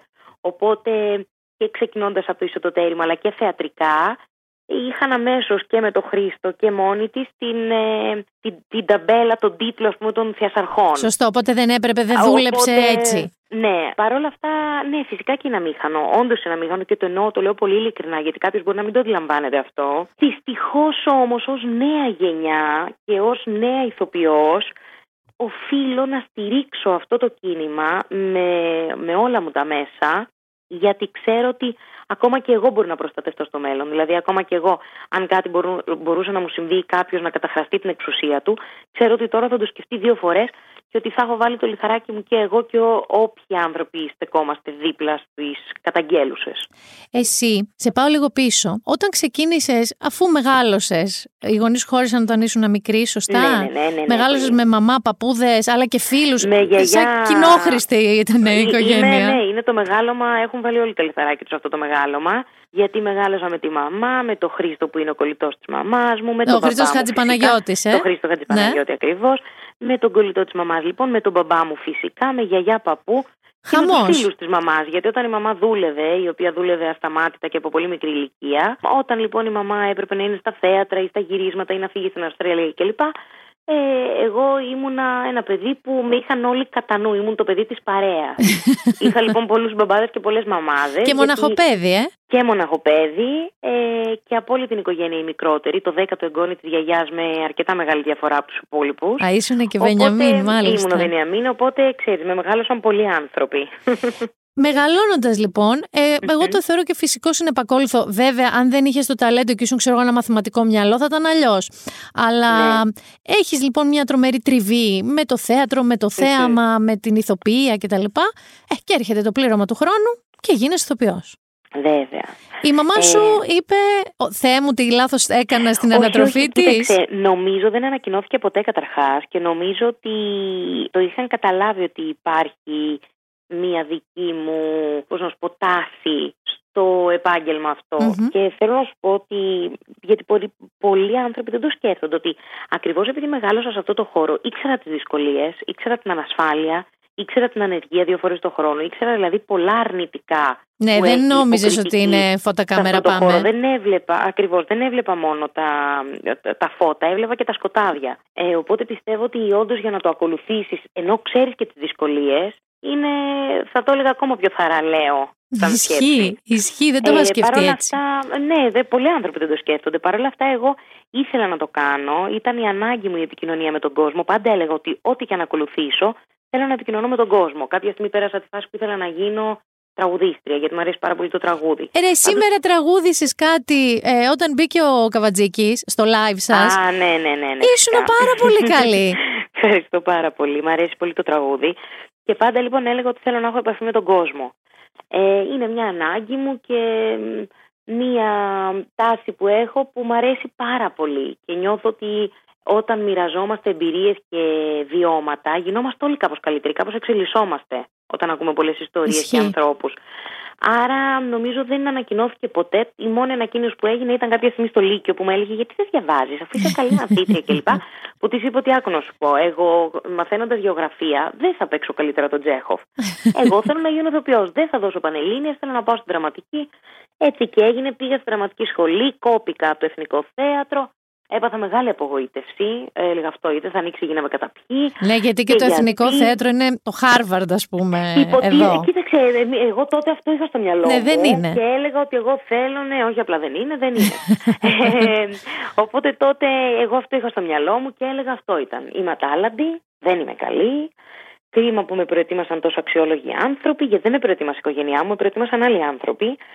Και έλεγα, Θεέ μου, τι θα κάνω. Παρ' όλα αυτά είπα, οκ, θα πάω στο Εθνικό Ωδείο να γίνω τραγουδίστρια. Α, Πήγα λοιπόν και ένα χρόνο στο Εθνικό Ωδείο με την κυρία Διαμαντοπούλου, έκανα και μαθήματα εκεί. Τι ωραία, τι καλά. Του χρόνου μου λένε πρέπει να ξαναδώσεις. Εγώ δεν μεταξύ πήγαινα κάτω από άκρα μυστικότητα, γιατί δεν ήθελα να μάθουν ούτε ποια είναι η μαμά μου, σωστό. ούτε να με περιμένει η μαμά μου απ' έξω. Έχω και άλλο επίθετο, οπότε δεν ήθελα ούτε οι μαθητές, οι ενδυνάμοι μαθητές, ούτε οι καθηγητές να αντιληφθούν ποια μπορεί να είμαι. Και πήγαινα λοιπόν το καημένο, ήταν απ' έξω οι κολλητές μου, η μαμά μου σε μια γωνία παρακάτω σε ένα ξενοδοχείο να με περιμένει στα κρυφά. Ε, δίνω και τη δεύτερη φορά και με κόβουν και τη δεύτερη φορά από το εθνικό. Και λέω, Θεέ μου, πώς, δεν, είμαι πάρα πολύ ατάλλαντη μάλλον, δεν, δεν κάνω. Πω, πω, ρε, εσύ. Μετά πήγα στη σχολή του κύριου Αρμένη στον Ελληνικό Θέατρο που πέρασα αμέσως και μάλιστα κάποιοι από τους καθηγητές ήταν και εκείνοι στις δύο σχολές. Μμμ. Οπότε πήρα πάλι τα πάνω μου, πήγε καλά. Είχα πολύ καλούς καθηγητές, τον Νίκο Ψαρά, τη Μάγια Λιμπεροπούλου, σπουδαίους, σπουδαίους ανθρώπους. Και εκεί ξεκίνησα πια να φοιτώ στη δραματική σχολή και μπήκα αμέσως στο χώρο. Δηλαδή, τι εννοώ αμέσως; Ξεκίνησα πρώτα σε μια παράσταση του Χρήστου, να κάτι που νομίζω δεν το έχω ξαναπεί. Ε, ξεκίνησα σε μια παράσταση του Χρήστου να είμαι στα εισιτήρια, να ελέγχω τα Αλήθεια; εισιτήρια. Ναι, ναι, στη Θεσσαλονίκη. Μετά ξεκίνησα, ήμουνα βοηθός σκηνοθέτη, ήμουνα στο Μήνο Θεοχάρη, ε, σε δύο ή τρία έργα, αν δεν κάνω λάθος. Μετά ήμουνα και στο Χρήστο. Πήγαινα σε όλες τις πρόβες της μαμάς μου και οργάνωνα διάφορα πράγματα. Οπότε μπήκα για να αντιληφθώ και το από πίσω. Το για να ξέρεις είμαι ότι προετοιμασμένη. αυτό είναι σπάνια τύχη. Ναι, βέβαια. Με μία λογική. Μαθαίνεις τόσο οργανικά. Ακριβώς, το ακριβώς. θέατρο. Και βλέπεις και τις ανάγκες των, και των θεατών και του ηθοποιού. Βέβαια. Είναι, το βλέπεις από παντού. Ε, μετά λοιπόν ως μαθήτρια έπαιξα σε μια παράσταση στο Λαμπέτη και μετά η πρώτη μου επαγγελματική παράσταση ήταν ε, στο θέατρο Αποθήκη με τη Γιούλικα Σκαφιδά και τη Μαρία Κωνσταντάκη που γινόταν μια οντισιόν, έψαχναν ένα κορίτσι να κάνει ε, ένα ρόλο που είχε αυτισμό, το σύνδρομο, το Asperger Ναι, το άσπερ. και πήγα λοιπόν εκεί, έκανα την οντισιόν, συναντήθηκα με τη Λίνα Σαρκαδούλα τη σκηνοθέτηδα, πήρα το ρόλο και μετά ε, ήμουνα και στη νίκη του Φασούλη. Αυτές ήταν οι πρώτες δύο επαγγελματικές μου παραστάσεις την ίδια χρονιά. Και έτσι τα πράγματα πήραν το δρόμο τους. Δεν μου λες κάτι τώρα, δύο, δύο τεινά. Θεωρώ ότι μ, όταν η μητέρα σου είναι ηθοποιός και μάλιστα και καλή αλλά και γνωστή, έχει μεγάλη σημασία αυτό, ευρέως Βέβαια, γνωστή λόγω του βέβαια. εισιτοτέρη μου, ε, αυτό δημιουργεί πρώτον το περίφημο το μήλο κάτω από τη μηλιά, στην καλύτερη. Ακριβώς. Το- στην καλύτερη είναι αυτό το σχόλιο, που και πάλι είναι υποτιμητικό για το μήλο που πέφτει κάτω από τη μηλιά. ναι, Ε, έχει, έχει και αυτό δύο όψεις. Ε, ναι, δηλαδή, οκ, έπεσε και αυτό από κάτω, γιατί το, το δέντρο από πάνω καταπληκτικό, εντάξει, και το μήλο κάτι πήρε. Και το Ακριβώς. δεύτερο είναι λοιπόν όμως ότι Καλά, α, η μάνα της είναι τόσο καλή, τόσο γνωστή. Σύγκριση ή εντός του χώρου σου. Αυτή πήρε το ρόλο γιατί είναι η κόρη της Σταυροπούλου, γιατί θα έχει μαθευτεί Α, καλά. πια. Αυτό θέλω να σου πω, δεν ακούγεται τόσο στις, ε, στο χώρο μας όσο ο κόσμος έξω. Δηλαδή αν δεις τα social media που βέβαια δεν είναι και αυτό, ε, ξέρεις, ένα παράδειγμα ρε παιδί μου. Παρ' όλα αυτά επειδή πλέον τα social media είναι στη ζωή μας και η τεχνολογία μας έχει κατακλείσει, ένα από τα αρνητικά, γιατί έχει πάρα πολλά θετικά η τεχνολογία και η επικοινωνία, αλλά ένα από τα αρνητικά δυστυχώς είναι ότι ο καθένας θεωρεί ότι τα ξέρει όλα. Δηλαδή, ένας Βέβαια. άνθρωπος που είναι πίσω από έναν υπολογιστή έχει κρίση για τα πάντα. Θα βρίσει χωρίς να υπάρχει λογοκρισία και όριο, θα βάλει την ταμπέλα και θα επηρεάσει κόσμο χωρίς να έχει ερωτηθεί η άποψή του. Και Ε, χωρίς και φίλτρο, φυσικά- έτσι. Γιατί. Ακριβώς και φυσικά θα πατήσει πάνω στο έχω ένα γνωστό που Ε, μου είπε βέβαια, κάποτε στο αυτός ο θέατρο και γνωστός. μου είπε ότι αυτό το γνωστό που έχουν όλοι. Όλοι, σε όλοι. κάθε χώρο, σε κάθε νοσοκομείο. Σε Α, κάθε μπράβο, θέατρο, τα παντού. νοσοκομεία είναι πάντα οι γνωστοί Ναι, που ναι, ξέρουν κάτι αυτά, για αυτά. κάποιον. Φυσικά, φυσικά. Παλιά ήταν Ε, μόνο τα ταξί. Δηλαδή, αν ήθελες να ακούσει κάποιες θεωριούλες Α, συνωμοσία. δεν το έχω προλάβει. Έχω προλάβει Βέβαια. κατευθείαν την ξαδέρφια από τον Ευαγγελισμό. Όχι, προ social media, οι βασικές θεωρίες συνωμοσίας που τις ξέραν όμως όλοι, θεωρώ ότι, θεωρούσα ότι υπήρχε κάποια σχολής στα ταξί που περνάνε πριν αναλάβουν το Μμ, ταξί. ναι, ναι, που είχαν ναι. συγκεκριμένες θεωρίες που ξέρανε γιατί είχαν ένα γνωστό που είχε ένα γνωστό που είχε ένα γνωστό. Ναι, Ε, ναι, όλοι, έχει όλοι ένα γνωστό. Οπότε αυτό, δυστυχώς, όλο αυτό με το ε, η μαμά της είναι αυτή είναι πιο εύκολα. Ξεκινάει κυρίως από ε, τα social media. Εκεί το έχω δει τέλος πάντων πάρα πολύ. Στο χώρο, ακριβώς επειδή έβλεπαν οι άνθρωποι έμπρακτο ότι πάω και σε οντισιόν. Ότι έχω χάσει δουλειές, ότι με έχουν κόψει από σχολές. Ήξεραν και επειδή ακριβώς η μαμά μου δεν είχε σηκώσει ποτέ τηλέφωνο να πάρει για να ρωτήσει ή να με πάρουν σε κάποια δουλειά, δεν υπήρχε ποτέ καμία μομφή σε σχέση με αυτό. Σε Άρα, στεναχωρούσε αυτή η Κοίταξε, με θεωρία. στεναχωρεί γιατί νιώθω ότι υποβαθμίζεται η προσπάθεια που κάνω κάποιες φορές και το πόσο με το σταυρό πάω. Μμμ. Γιατί είμαι ένας άνθρωπος που όντως προσπαθώ να παίρνω τις δουλειές που παίρνω έντιμα και μέχρι στιγμής έχει συμβεί αυτό γιατί σου λέω ε, υπάρχουν παραδείγματα για όλες τις δουλειές μου το πώς βρέθηκα εκεί. Ε, οπότε λίγο υπάρχουν στιγμές που ξέρεις, ένα γκάφι μέσα μου μου λέει «Μα Ρε γιατί γαμώτο». ασχολούνται τόσο Ναι. πολύ. Απ' την άλλη, ακριβώς επειδή έτσι είναι ο κόσμος ή και από τη στιγμή που έχω αποφασίσει να εκτεθώ, αντιλαμβάνομαι ότι όταν εκτίθεσαι πρέπει και να δέχεσαι αυτό που θα γίνει γύρω από το όνομά σου. Άρα συνεχίζω, προσπαθώ, δεν πάω ποτέ να προσπαθώ και νομίζω ότι επειδή στο τέλος πάντα λάμπει η αλήθεια και το καλό, όσο ρομαντικό κοινότοπο και γραφικό, αν ακουστεί αυτό, Είναι αναγκαίο. επειδή στο τέλος το, το πιστεύω, πάω με αυτή τη σκέψη. Και ξέρω ότι στο τέλος θα δουν όλοι οι άνθρωποι και το γιατί υπάρχει όποιος υπάρχει ε, και το ποιος θα μείνει και θα υπάρχει μετά από τόσο κόσμο που περνάει από το χώρο του θεάματος. Όλα δηλαδή στο τέλος θα κρυθούν. Προσπαθώ να Ερώτηση. μην ακούω τις ειρήνες λοιπόν. Πάμε στις ειρήνες όμως. Ε, στις πάμε. ειρήνες ενώ των social media. Ναι, Είσαι ναι. ένας άνθρωπος, εγώ ας πούμε σε γνώρισα σαν οντότητα πριν βγει στην τηλεόραση, κυρίως από τη δράση σου στα social media. Αυτό που μου τράβηξε την προσοχή ήταν το περιεχόμενο που ανέβασε στα social media σου και δεις στο Instagram σου. Και λέω, κοίτα ένα κορίτσι που είναι δομημένη η σκέψη της, ευγενής ο τρόπος εκφρασής της, ξεκάθαρος αλλά ευγενής και είναι και πολύ γενναίο. Και γιατί το λέω; Αναφέρθηκες πριν για, το, για, για την εμφάνισή σου και ότι αυτό από μόνο του έδινε μια διαφορά. Δηλαδή θυμάμαι όταν ξεκινήσατε πρέπει να διάβασα 300 φορές επιτέλους να δούμε αληθινές γυναίκες, όχι άλλο το πρότυπο της Μπάρμπι στην ελληνική τηλεόραση. Δίκιο, όλα δίκιο. Βέβαια, ξέρεις, φτάνει σε μια αντίπερα όχθη όχι ρατσισμού να το πω, διάκρισης θα το πω. Δηλαδή είναι αυτό που είπε η Λίζο πρόσφατα η τραγουδίστρια που λέει βαρέθηκα λίγο με το μ, body, body shaming ή με το να, α, μπο- να αγαπάς το σώμα σου. Ε, θα ήθελα να είναι απλά κανονικό. Να μην ασχολούμασταν είναι να το Ε, αγαπάω κοίταξε, ή... Νομίζω ότι ε, λέγοντάς το τόσο συχνά και αντιμετωπίζοντάς το όντως σαν κάτι πια λιγότερο διαφορετικό, νομίζω ότι εκεί θα φτάσουμε. Αλλά μέχρι να φτάσουμε εκεί, νομίζω πως οφείλουμε Θέλει δουλειά. να τονίζουμε πράγματα για να φτάσουμε σε ένα βαθμό μετά από 10 χρόνια να μην θεωρείται τίποτα διαφορετικό. Γιατί ακόμα και η λέξη διαφορετικό πολλές φορές είναι ρατσιστική Ε, από μόνη βέβαια της. είναι. Γιατί διαφορετική; Είμαστε όλοι εδώ δίδυμα αδέρφια και είναι διαφορετικά. Το διαφορετικό δεν το κάνει το πράσινο μάτι και το μπλε μάτι. Το διαφορετικό το κάνει το μέσα μας, η ψυχή μας και η αντίληψή μας, που εκεί όλων είναι διαφορετική. Βεβαίως. Ε, Είπες, ε, ε, τόλμησες λοιπόν και θα δώσω εδώ και ένα. Ε, κάτι που δεν, ίσως δεν το ξέρεις. Όταν επαναλανσάραμε το Lady Like, το οποίο Ναι. μετά από πολλά χρόνια το ξανασχεδιάσαμε και τα λοιπά. Και θέλαμε είναι να μεγάλη είναι. του θαυμάστρια, θέλω να σου πω. Ήσουνα λοιπόν, άκου τι γίνεται. Το Ladylike από καταβολή του, αλλά ειδικά με, όταν το ξανασχεδιάσαμε, θέλαμε να είναι πραγματικά αυτό που λες, μία α- ε, αγκαλιά αποδοχής προς όλες τις γυναίκες και προς όλους τους ανθρώπους, αλλά είναι γυναικείο, ό,τι ηλικία να έχουν, όσα κιλά και να είναι, ό,τι πιστεύω και να έχουν, να είμαστε εκεί. Να Μμ. τις ακούμε και να τις εκφράζουμε. Και είχαμε λοιπόν μία σύσκεψη και λέγαμε ποιο να κάναμε πρώτη συνέντευξη και φωτογράφηση που να κάνει ξεκάθαρα αυτό το νόημα; Είχαμε- Είχαμε πει πολλά ονόματα και πιο γνωστά ονόματα κτλ.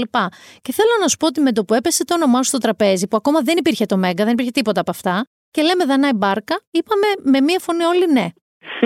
Και δεν Σας ήταν ευχαριστώ πάρα πολύ επειδή και το εννοώ. έχεις ε, αυτό το ε, body, ξέρεις, ε, το body image σου και το πώς το προβάλλεις και το body positivity. Είναι και για όλο ό- όλα όσα πρέσβευες ως τότε και στα social media σου. Αυτό που θέλω λοιπόν να ρωτήσω είναι, εσύ το έκανες αυτό και το έκανες υπέροχα και θεωρώ ότι και πολλές γυναίκες βοηθήθηκαν με το να βγαίνεις εσύ με μαγιό και να λες τι χαρά είναι αυτή η θάλασσα και ο ήλιος και τι σας νοιάζει κορίτσια τα 10 ή Ναι, τα ναι, 15 ναι. κιλά παραπάνω. Το είδαν όλοι έτσι ή θεωρείς ότι υπήρχαν Α, δεν νομίζω. Υπήρξαν και κάτω από τις φωτογραφίες μου, ευτυχώς λίγα, αλλά υπήρξαν και κάτω από τα βίντεο και τις φωτογραφίες μου αρνητικά σχόλια. Τα οποία όμως ξέρεις, επειδή πάντα θα υπάρχουν, γιατί ε, εντάξει, δεν είμαι και τη γανετή πατάτα, να αρέσω σε όλου όπως καταλαβαίνεις. αλλά επειδή πάντα θα υπάρχουν διαφορετικές απόψεις, όταν αυτό το σχόλιο γίνεται με αλήθεια και με επιχείρημα. Δηλαδή, αν κάποιος μπει και μου γράψει κατά τη φωτογραφία μου, έλα ρε Δανάη τώρα που βγαίνεις με μαγιό, ε, από τη στιγμή που εμείς έχουμε συνηθίσει να βλέπουμε όμορφα σώματα μόνο και το όμορφο να είναι το αδύνατο, αυτό θέλουμε. Αν λοιπόν κάποιος έχει επιχειρήματα και καλό λόγο, εγώ θα μπω στη διαδικασία να το απαντήσω. Και αν ψάξεις τις φωτογραφίες μου, πάντα απαντάω. Όταν κάτι είναι κακεντρεχές, κακόβουλο και με ψεύτικα προφίλ, εκεί και θα μπλοκάρω και θα σβήσω και θα νευριάσω, γιατί θεωρώ ότι κρύβονται πίσω από μία ψεύτικη μορφή για να πούν μια κακία απλά για να την την πούν. οποία α, ακριβώς δεν έχουν και πού να τη βασίσουν. Σίγουρα λοιπόν υπάρχουν και αρνητικά σχόλια με όλο αυτό. Τα περισσότερα ευτυχώς είναι θετικά, μάλλον γιατί ο κόσμος αντιλαμβάνεται ότι δεν το κάνω ούτε για να αναπαραχθώ, Ναι, ούτε ναι, για να ναι. το παίξω καλή πρέσβυρα. Το κάνω γιατί από τη στιγμή που αυτή τη στιγμή εγώ νιώθω τη δύναμη να το κάνω, θα πάρει δύναμη και κάποιος άλλος. Και όταν εγώ δεν έχω δύναμη, θα πάρω εγώ δύναμη από κάποιον άλλον. Όλα αυτά είναι αλλη- αλληλένδετα. Μην πάμε Όποιος μακριά. αισθάνεται- Μάλιστα. Μην πάμε μακριά, γιατί υπάρχουν και πάρα πολλά παραδείγματα λάθος, πάρα πολύ λάθος χειρισμού και εκφοράς λόγου προς είτε είναι κάποιος ο οποίος είναι πιο γεμάτος με περισσότερα κιλά είτε οτιδήποτε άλλο στην Ναι. ελληνική τηλεόραση, ας τα social media. Καλά, ναι, αυτό. Πάρα πολλά είναι λάθος κάτι σχόλια. Και εμένα με έχουν, πολλές φορές με έχουν σχολιάσει δύο-τρεις συγκεκριμένοι άνθρωποι Ξέρω. εννοώ. Το έχω δει. Ε, εκεί δυστυχώς, πώς να σου πω, από τη μία είμαι στο τσακ, λέω θα κάνω ένα βίντεο όταν πρώτα έχουν βρει άνθρωπο και μετά το παίζουν ευαίσθητοι και κυνηγάνε τα κοινωνικά θέματα επικαιρότητα. Θα κάνω ένα βίντεο να δείξω τι έλεγαν πριν δύο χρόνια για τον έναν, για τον Βέβαια. άλλον, για τους χόντρου. Αλλά απ' την άλλη, λες μωρέ, ο κόσμος δεν θα το αντιληφθεί. Ή γιατί εγώ να μπω στη διαδικασία να ασχοληθώ με αυτό το πράγμα. Αφήνεις τον κάθε άνθρωπο να έχει το δικό του χαρακτήρα και τη δική του αισθητική και τη δική του αξιοπρέπεια και ηθική. Και από εκεί και πέρα συνεχίζεις εσύ με ό,τι τρόπο μπορείς για να καταπολεμήσεις αυτό το πράγμα. Υπάρχουν δυστυχώς πολλοί άνθρωποι εκεί έξω που σχολιάζουν είτε τους αδύνατους με άσχημο τρόπο, γιατί και οι αδύνατοι άνθρωποι με το συνηθισμένα όμορφο σώμα, ενώ με το ναι, συνηθισμένα ναι, ναι. έτσι το έχουμε ε, στο μυαλό μας εμείς ότι ένα όμορφο σώμα είναι μόνο το αδύνατο. Ε, έναν λοιπόν, ακόμα και έναν ε, τέτοιο άνθρωπο που μπορεί να έχει αψεγάδια στη εμφάνιση, υπάρχουν άνθρωποι και στα social media και στην ελληνική τηλεόραση που θα του σχολιάσουν τόσο υπερβολικά που και αυτό καταντάει να είναι αντιαισθητικό. Είτε λοιπόν σχολιάζουν ένα τέτοιον άνθρωπο, είτε ένα πιο χοντρούλι, είτε έναν ε, ο οποίος μπορεί να είναι ομοφιλόφιλος και να είπε κάτι που να μην ήταν στα αυτιά τους ε, κανονικό. Ε, μην πας Όταν μακριά υπάρχουν- και τι γυναίκες που μεγαλώνουν. Πώς Ακριβώς, έχει γίνει η είτε τάδε; γυναίκες με- Ακριβώς, ακριβώς. Ε, ή τις γυναίκες που μπορεί να έχουν κάνει μια αισθητική επέμβαση και Βεβαίως. να πούνε «Ω, παραμορφώθηκε». Αυτά τα σχόλια υπάρχουν. Δυστυχώς, συνειδητοποιώ ότι ο κόσμος μ, έχει μια τάση και ο ίδιος από αυτά που βλέπω σου λέω, στα μέσα κοινωνικής δικτύωσης Με βρίσκεις να πολύ μπαίνει σύμφωνη. στην άνθρωπη, τι- ε, να μπαίνει στην ε, άποψη συγγνώμη, της ε, κρίσης και της κριτικής. Παρ' όλα αυτά νομίζω ότι ήρθε η ώρα πια, εν έτη 2021, να αλλάξει αυτό και να αντιληφθούμε όλοι ότι η ομορφιά, ε, η σεξι πλευρά, η διαφορετικότητα είναι μέσα στο μυαλό μας. Τίποτα δεν είναι πιο σεξy από μια ωραία άποψη. Τίποτα δεν είναι πιο σεξy από το χιούμορ. Τίποτα δεν είναι πιο σεξy από το να είσαι καλός άνθρωπος. Και τίποτα δεν είναι πιο όμορφο από το να θες το καλό των γύρω σου. Είτε σου έχουν φερθεί καλά είτε κακά. Κατά τη γνώμη μου, νομίζω ότι είναι η αλλαγή που θα έρθει εν έτη 2021 μαζί με όλα αυτά τα κινήματα που κανένας δεν θα είναι πια στο απειρόβλητο νομίζω ότι θα αλλάξουν πολλά πράγματα αυτή τη χρονιά. Δεν ξέρω γιατί το θεωρώ. Και αλλά εγώ το θεωρώ ότι θεωρώ. είναι η στιγμή να δούμε τι σημαίνει ταλέντο, τι σημαίνει ομορφιά, τι σημαίνει, τι είναι σημαντικό γύρω μας. Γιατί στα δύσκολα η ανθρωπιά είναι αυτή που μας σώζει και όχι το ωραίο κορμί, όχι το ωραίο στήθος, όχι τα ωραία μάτια. Νομίζω ότι έχει Ε, καταρριφθεί και νομίζω να σου πω και κάτι άλλο. Θεωρώ ένα, ένα από τα καλά, ας πούμε, της πανδημίας δεν είναι τόσο. Δεν πιστεύω στην ενδοσκόπηση. Εγώ δεν πιστεύω ότι οι άνθρωποι κάτσαν σπίτι και σκεφτόντουσαν πώς θα βελτιωθούν. Σκεφτόντουσαν το banana bread και το πώς θα αντέξουμε κτλ. Ναι, ναι, ναι. Αυτό όμως που πραγματικά έγινε είναι ότι λόγω και των καραντινών και όλων αυτών των πραγμάτων χάσαμε λίγο εξωτερικό θόρυβο. Αυτό που λες, της τέλειας ζωής, του τέλειου σπιτιού, της τέλειας οικογένειας, του τελειου κορμιού. Και αρχίσαμε λίγο να νιώθουμε ότι οι περισσότεροι είμαστε και σαν τους άλλους.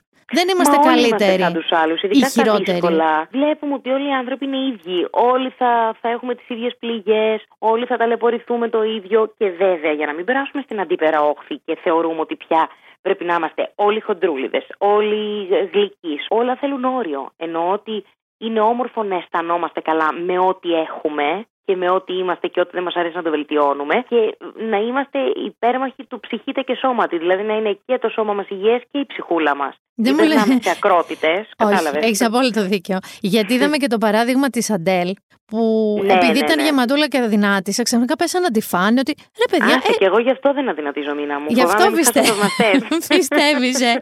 Κάνεις. Ε, ήθελα να σε ρωτήσω γι' αυτό τώρα. Ε, Καλός ή κακός, ήσουν η Δανάη Μπάρκα ηθοποιός. Όχι, ρε παιδί μου, ακόμα με το μεγάλο σου break που λέμε. Αλλά Ναι, ναι. πολύ γνωστή και αγαπητή στα social media. Το οποίο είναι μία φωνή και μία εικόνα. Ξαφνικά όμως είσαι η Δανάη Μπάρκα της τηλεόρασης, που έχει τεράστια δύναμη και το ξέρεις.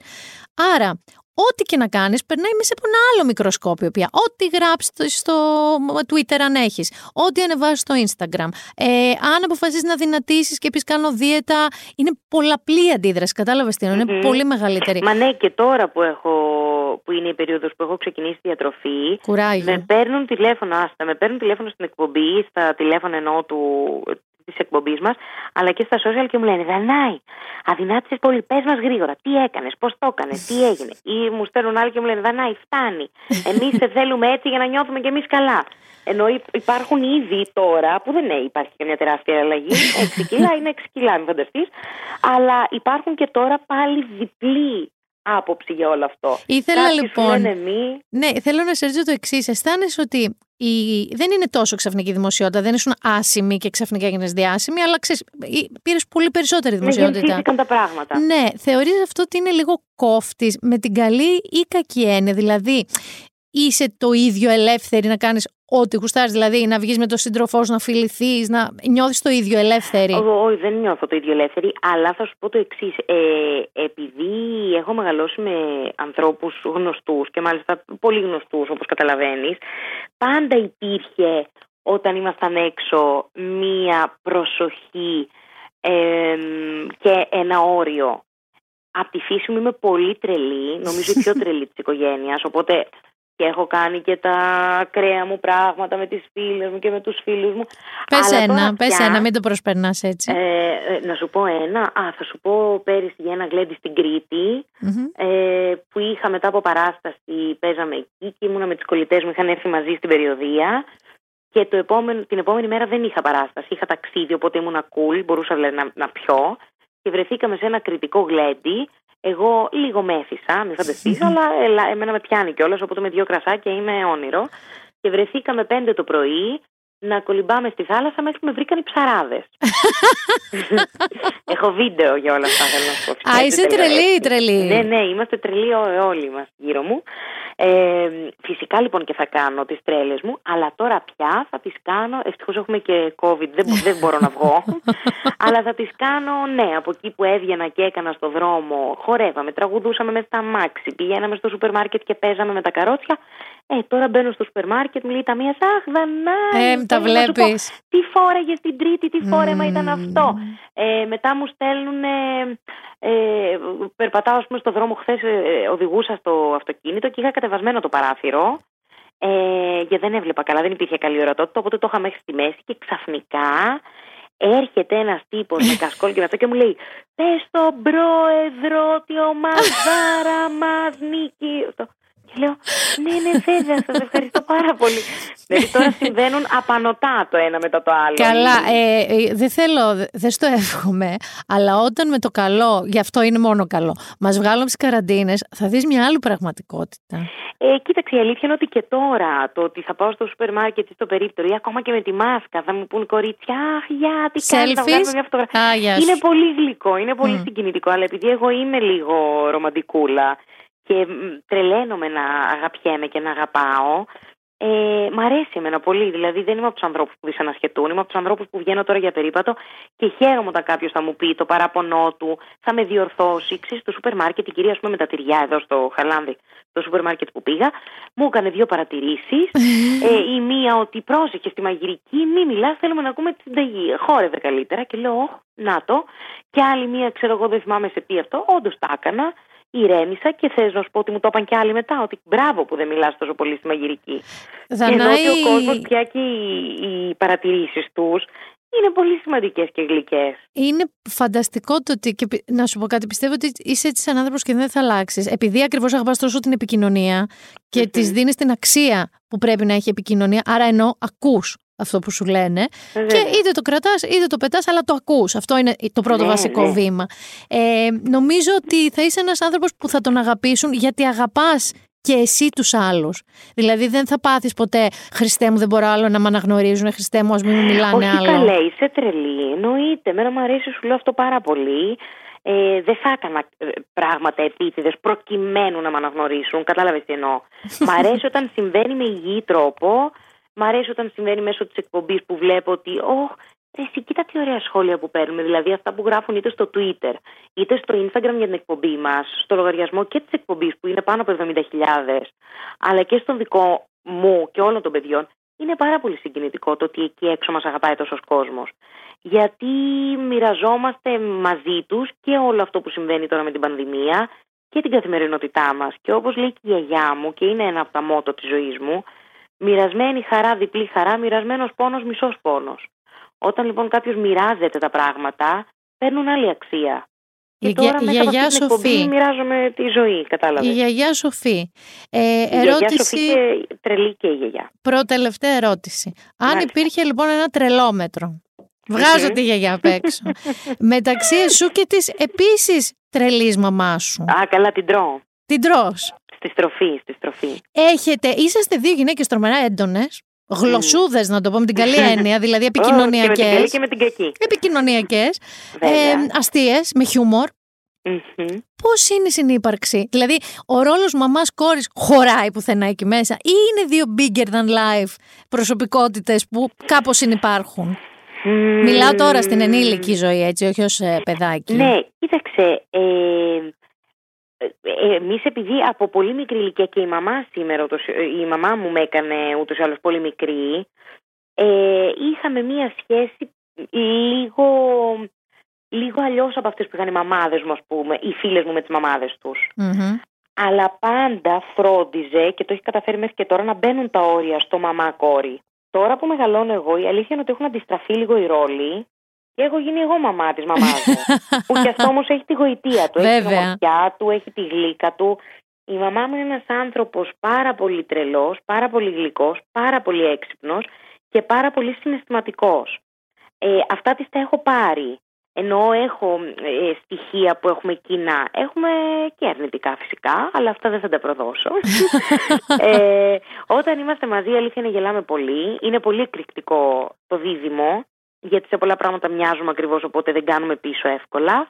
Νομίζω όμως ότι στο τρελόμετρο την τρώω με μεγάλη Με, με διαφορά. άνεση, με άνεση. Ναι, ναι, μόνο αν σκεφτείς ότι στα 28 μου είπα ναι στην τηλεόραση Σωστό. και μάλιστα σε καθημερινή εκπομπή που αυτό όντως θέλει μεγάλη, Ναι, ναι, θέλει. μεγάλη ε, ξέρεις, δύναμη. Νομίζω ότι ναι, την έχω.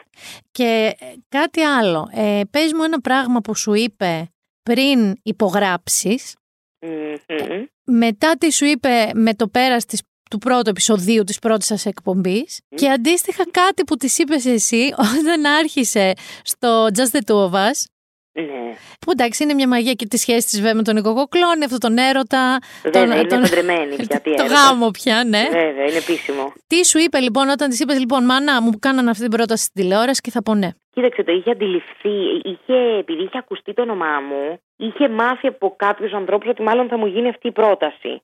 Εμένα λοιπόν με είδε στην αρχή πολύ πιο cool στο άκουσμα. Η μαμά μου φοβήθηκε λίγο γιατί όλο αυτό είναι μια αρένα που θέλει ιδιαίτερη προσοχή. Ε, διάβασμα, εξέλιξη, ε, ετοιμασία, θέλει πολλά. Οπότε ήταν πιο φοβισμένη από μένα. Εγώ ήμουνα μάλλον λόγω άγνοιας κινδύνου ήμουν πιο, έλα, ας το κάνουμε και είτε πάει καλά είτε δεν πάει καλά, εγώ θα είμαι κερδισμένη. Θα έχω γνωρίσει ωραίους ανθρώπους, θα έχω συναναστραφεί κόσμο, θα έχω μια εμπειρία παραπάνω, οπότε ήμουν πιο cool. Ε, Όταν σε αυτό είδε που πρώτη μου είπε- φορά; Λοιπόν, κοίταξε, καταρχάς αυτό που μου είπε όταν υπέγραψα, που έχω και screenshot είναι που την πήρα τηλέφωνο με FaceTime και κλαίγαμε και οι δύο τύπου από τη μία τι πάω να κάνω, από την άλλη μπράβο, γιατί μεγαλώνεις, παίρνεις τη ζωή στα χέρια σου, δοκιμάζεις πράγματα κλπ.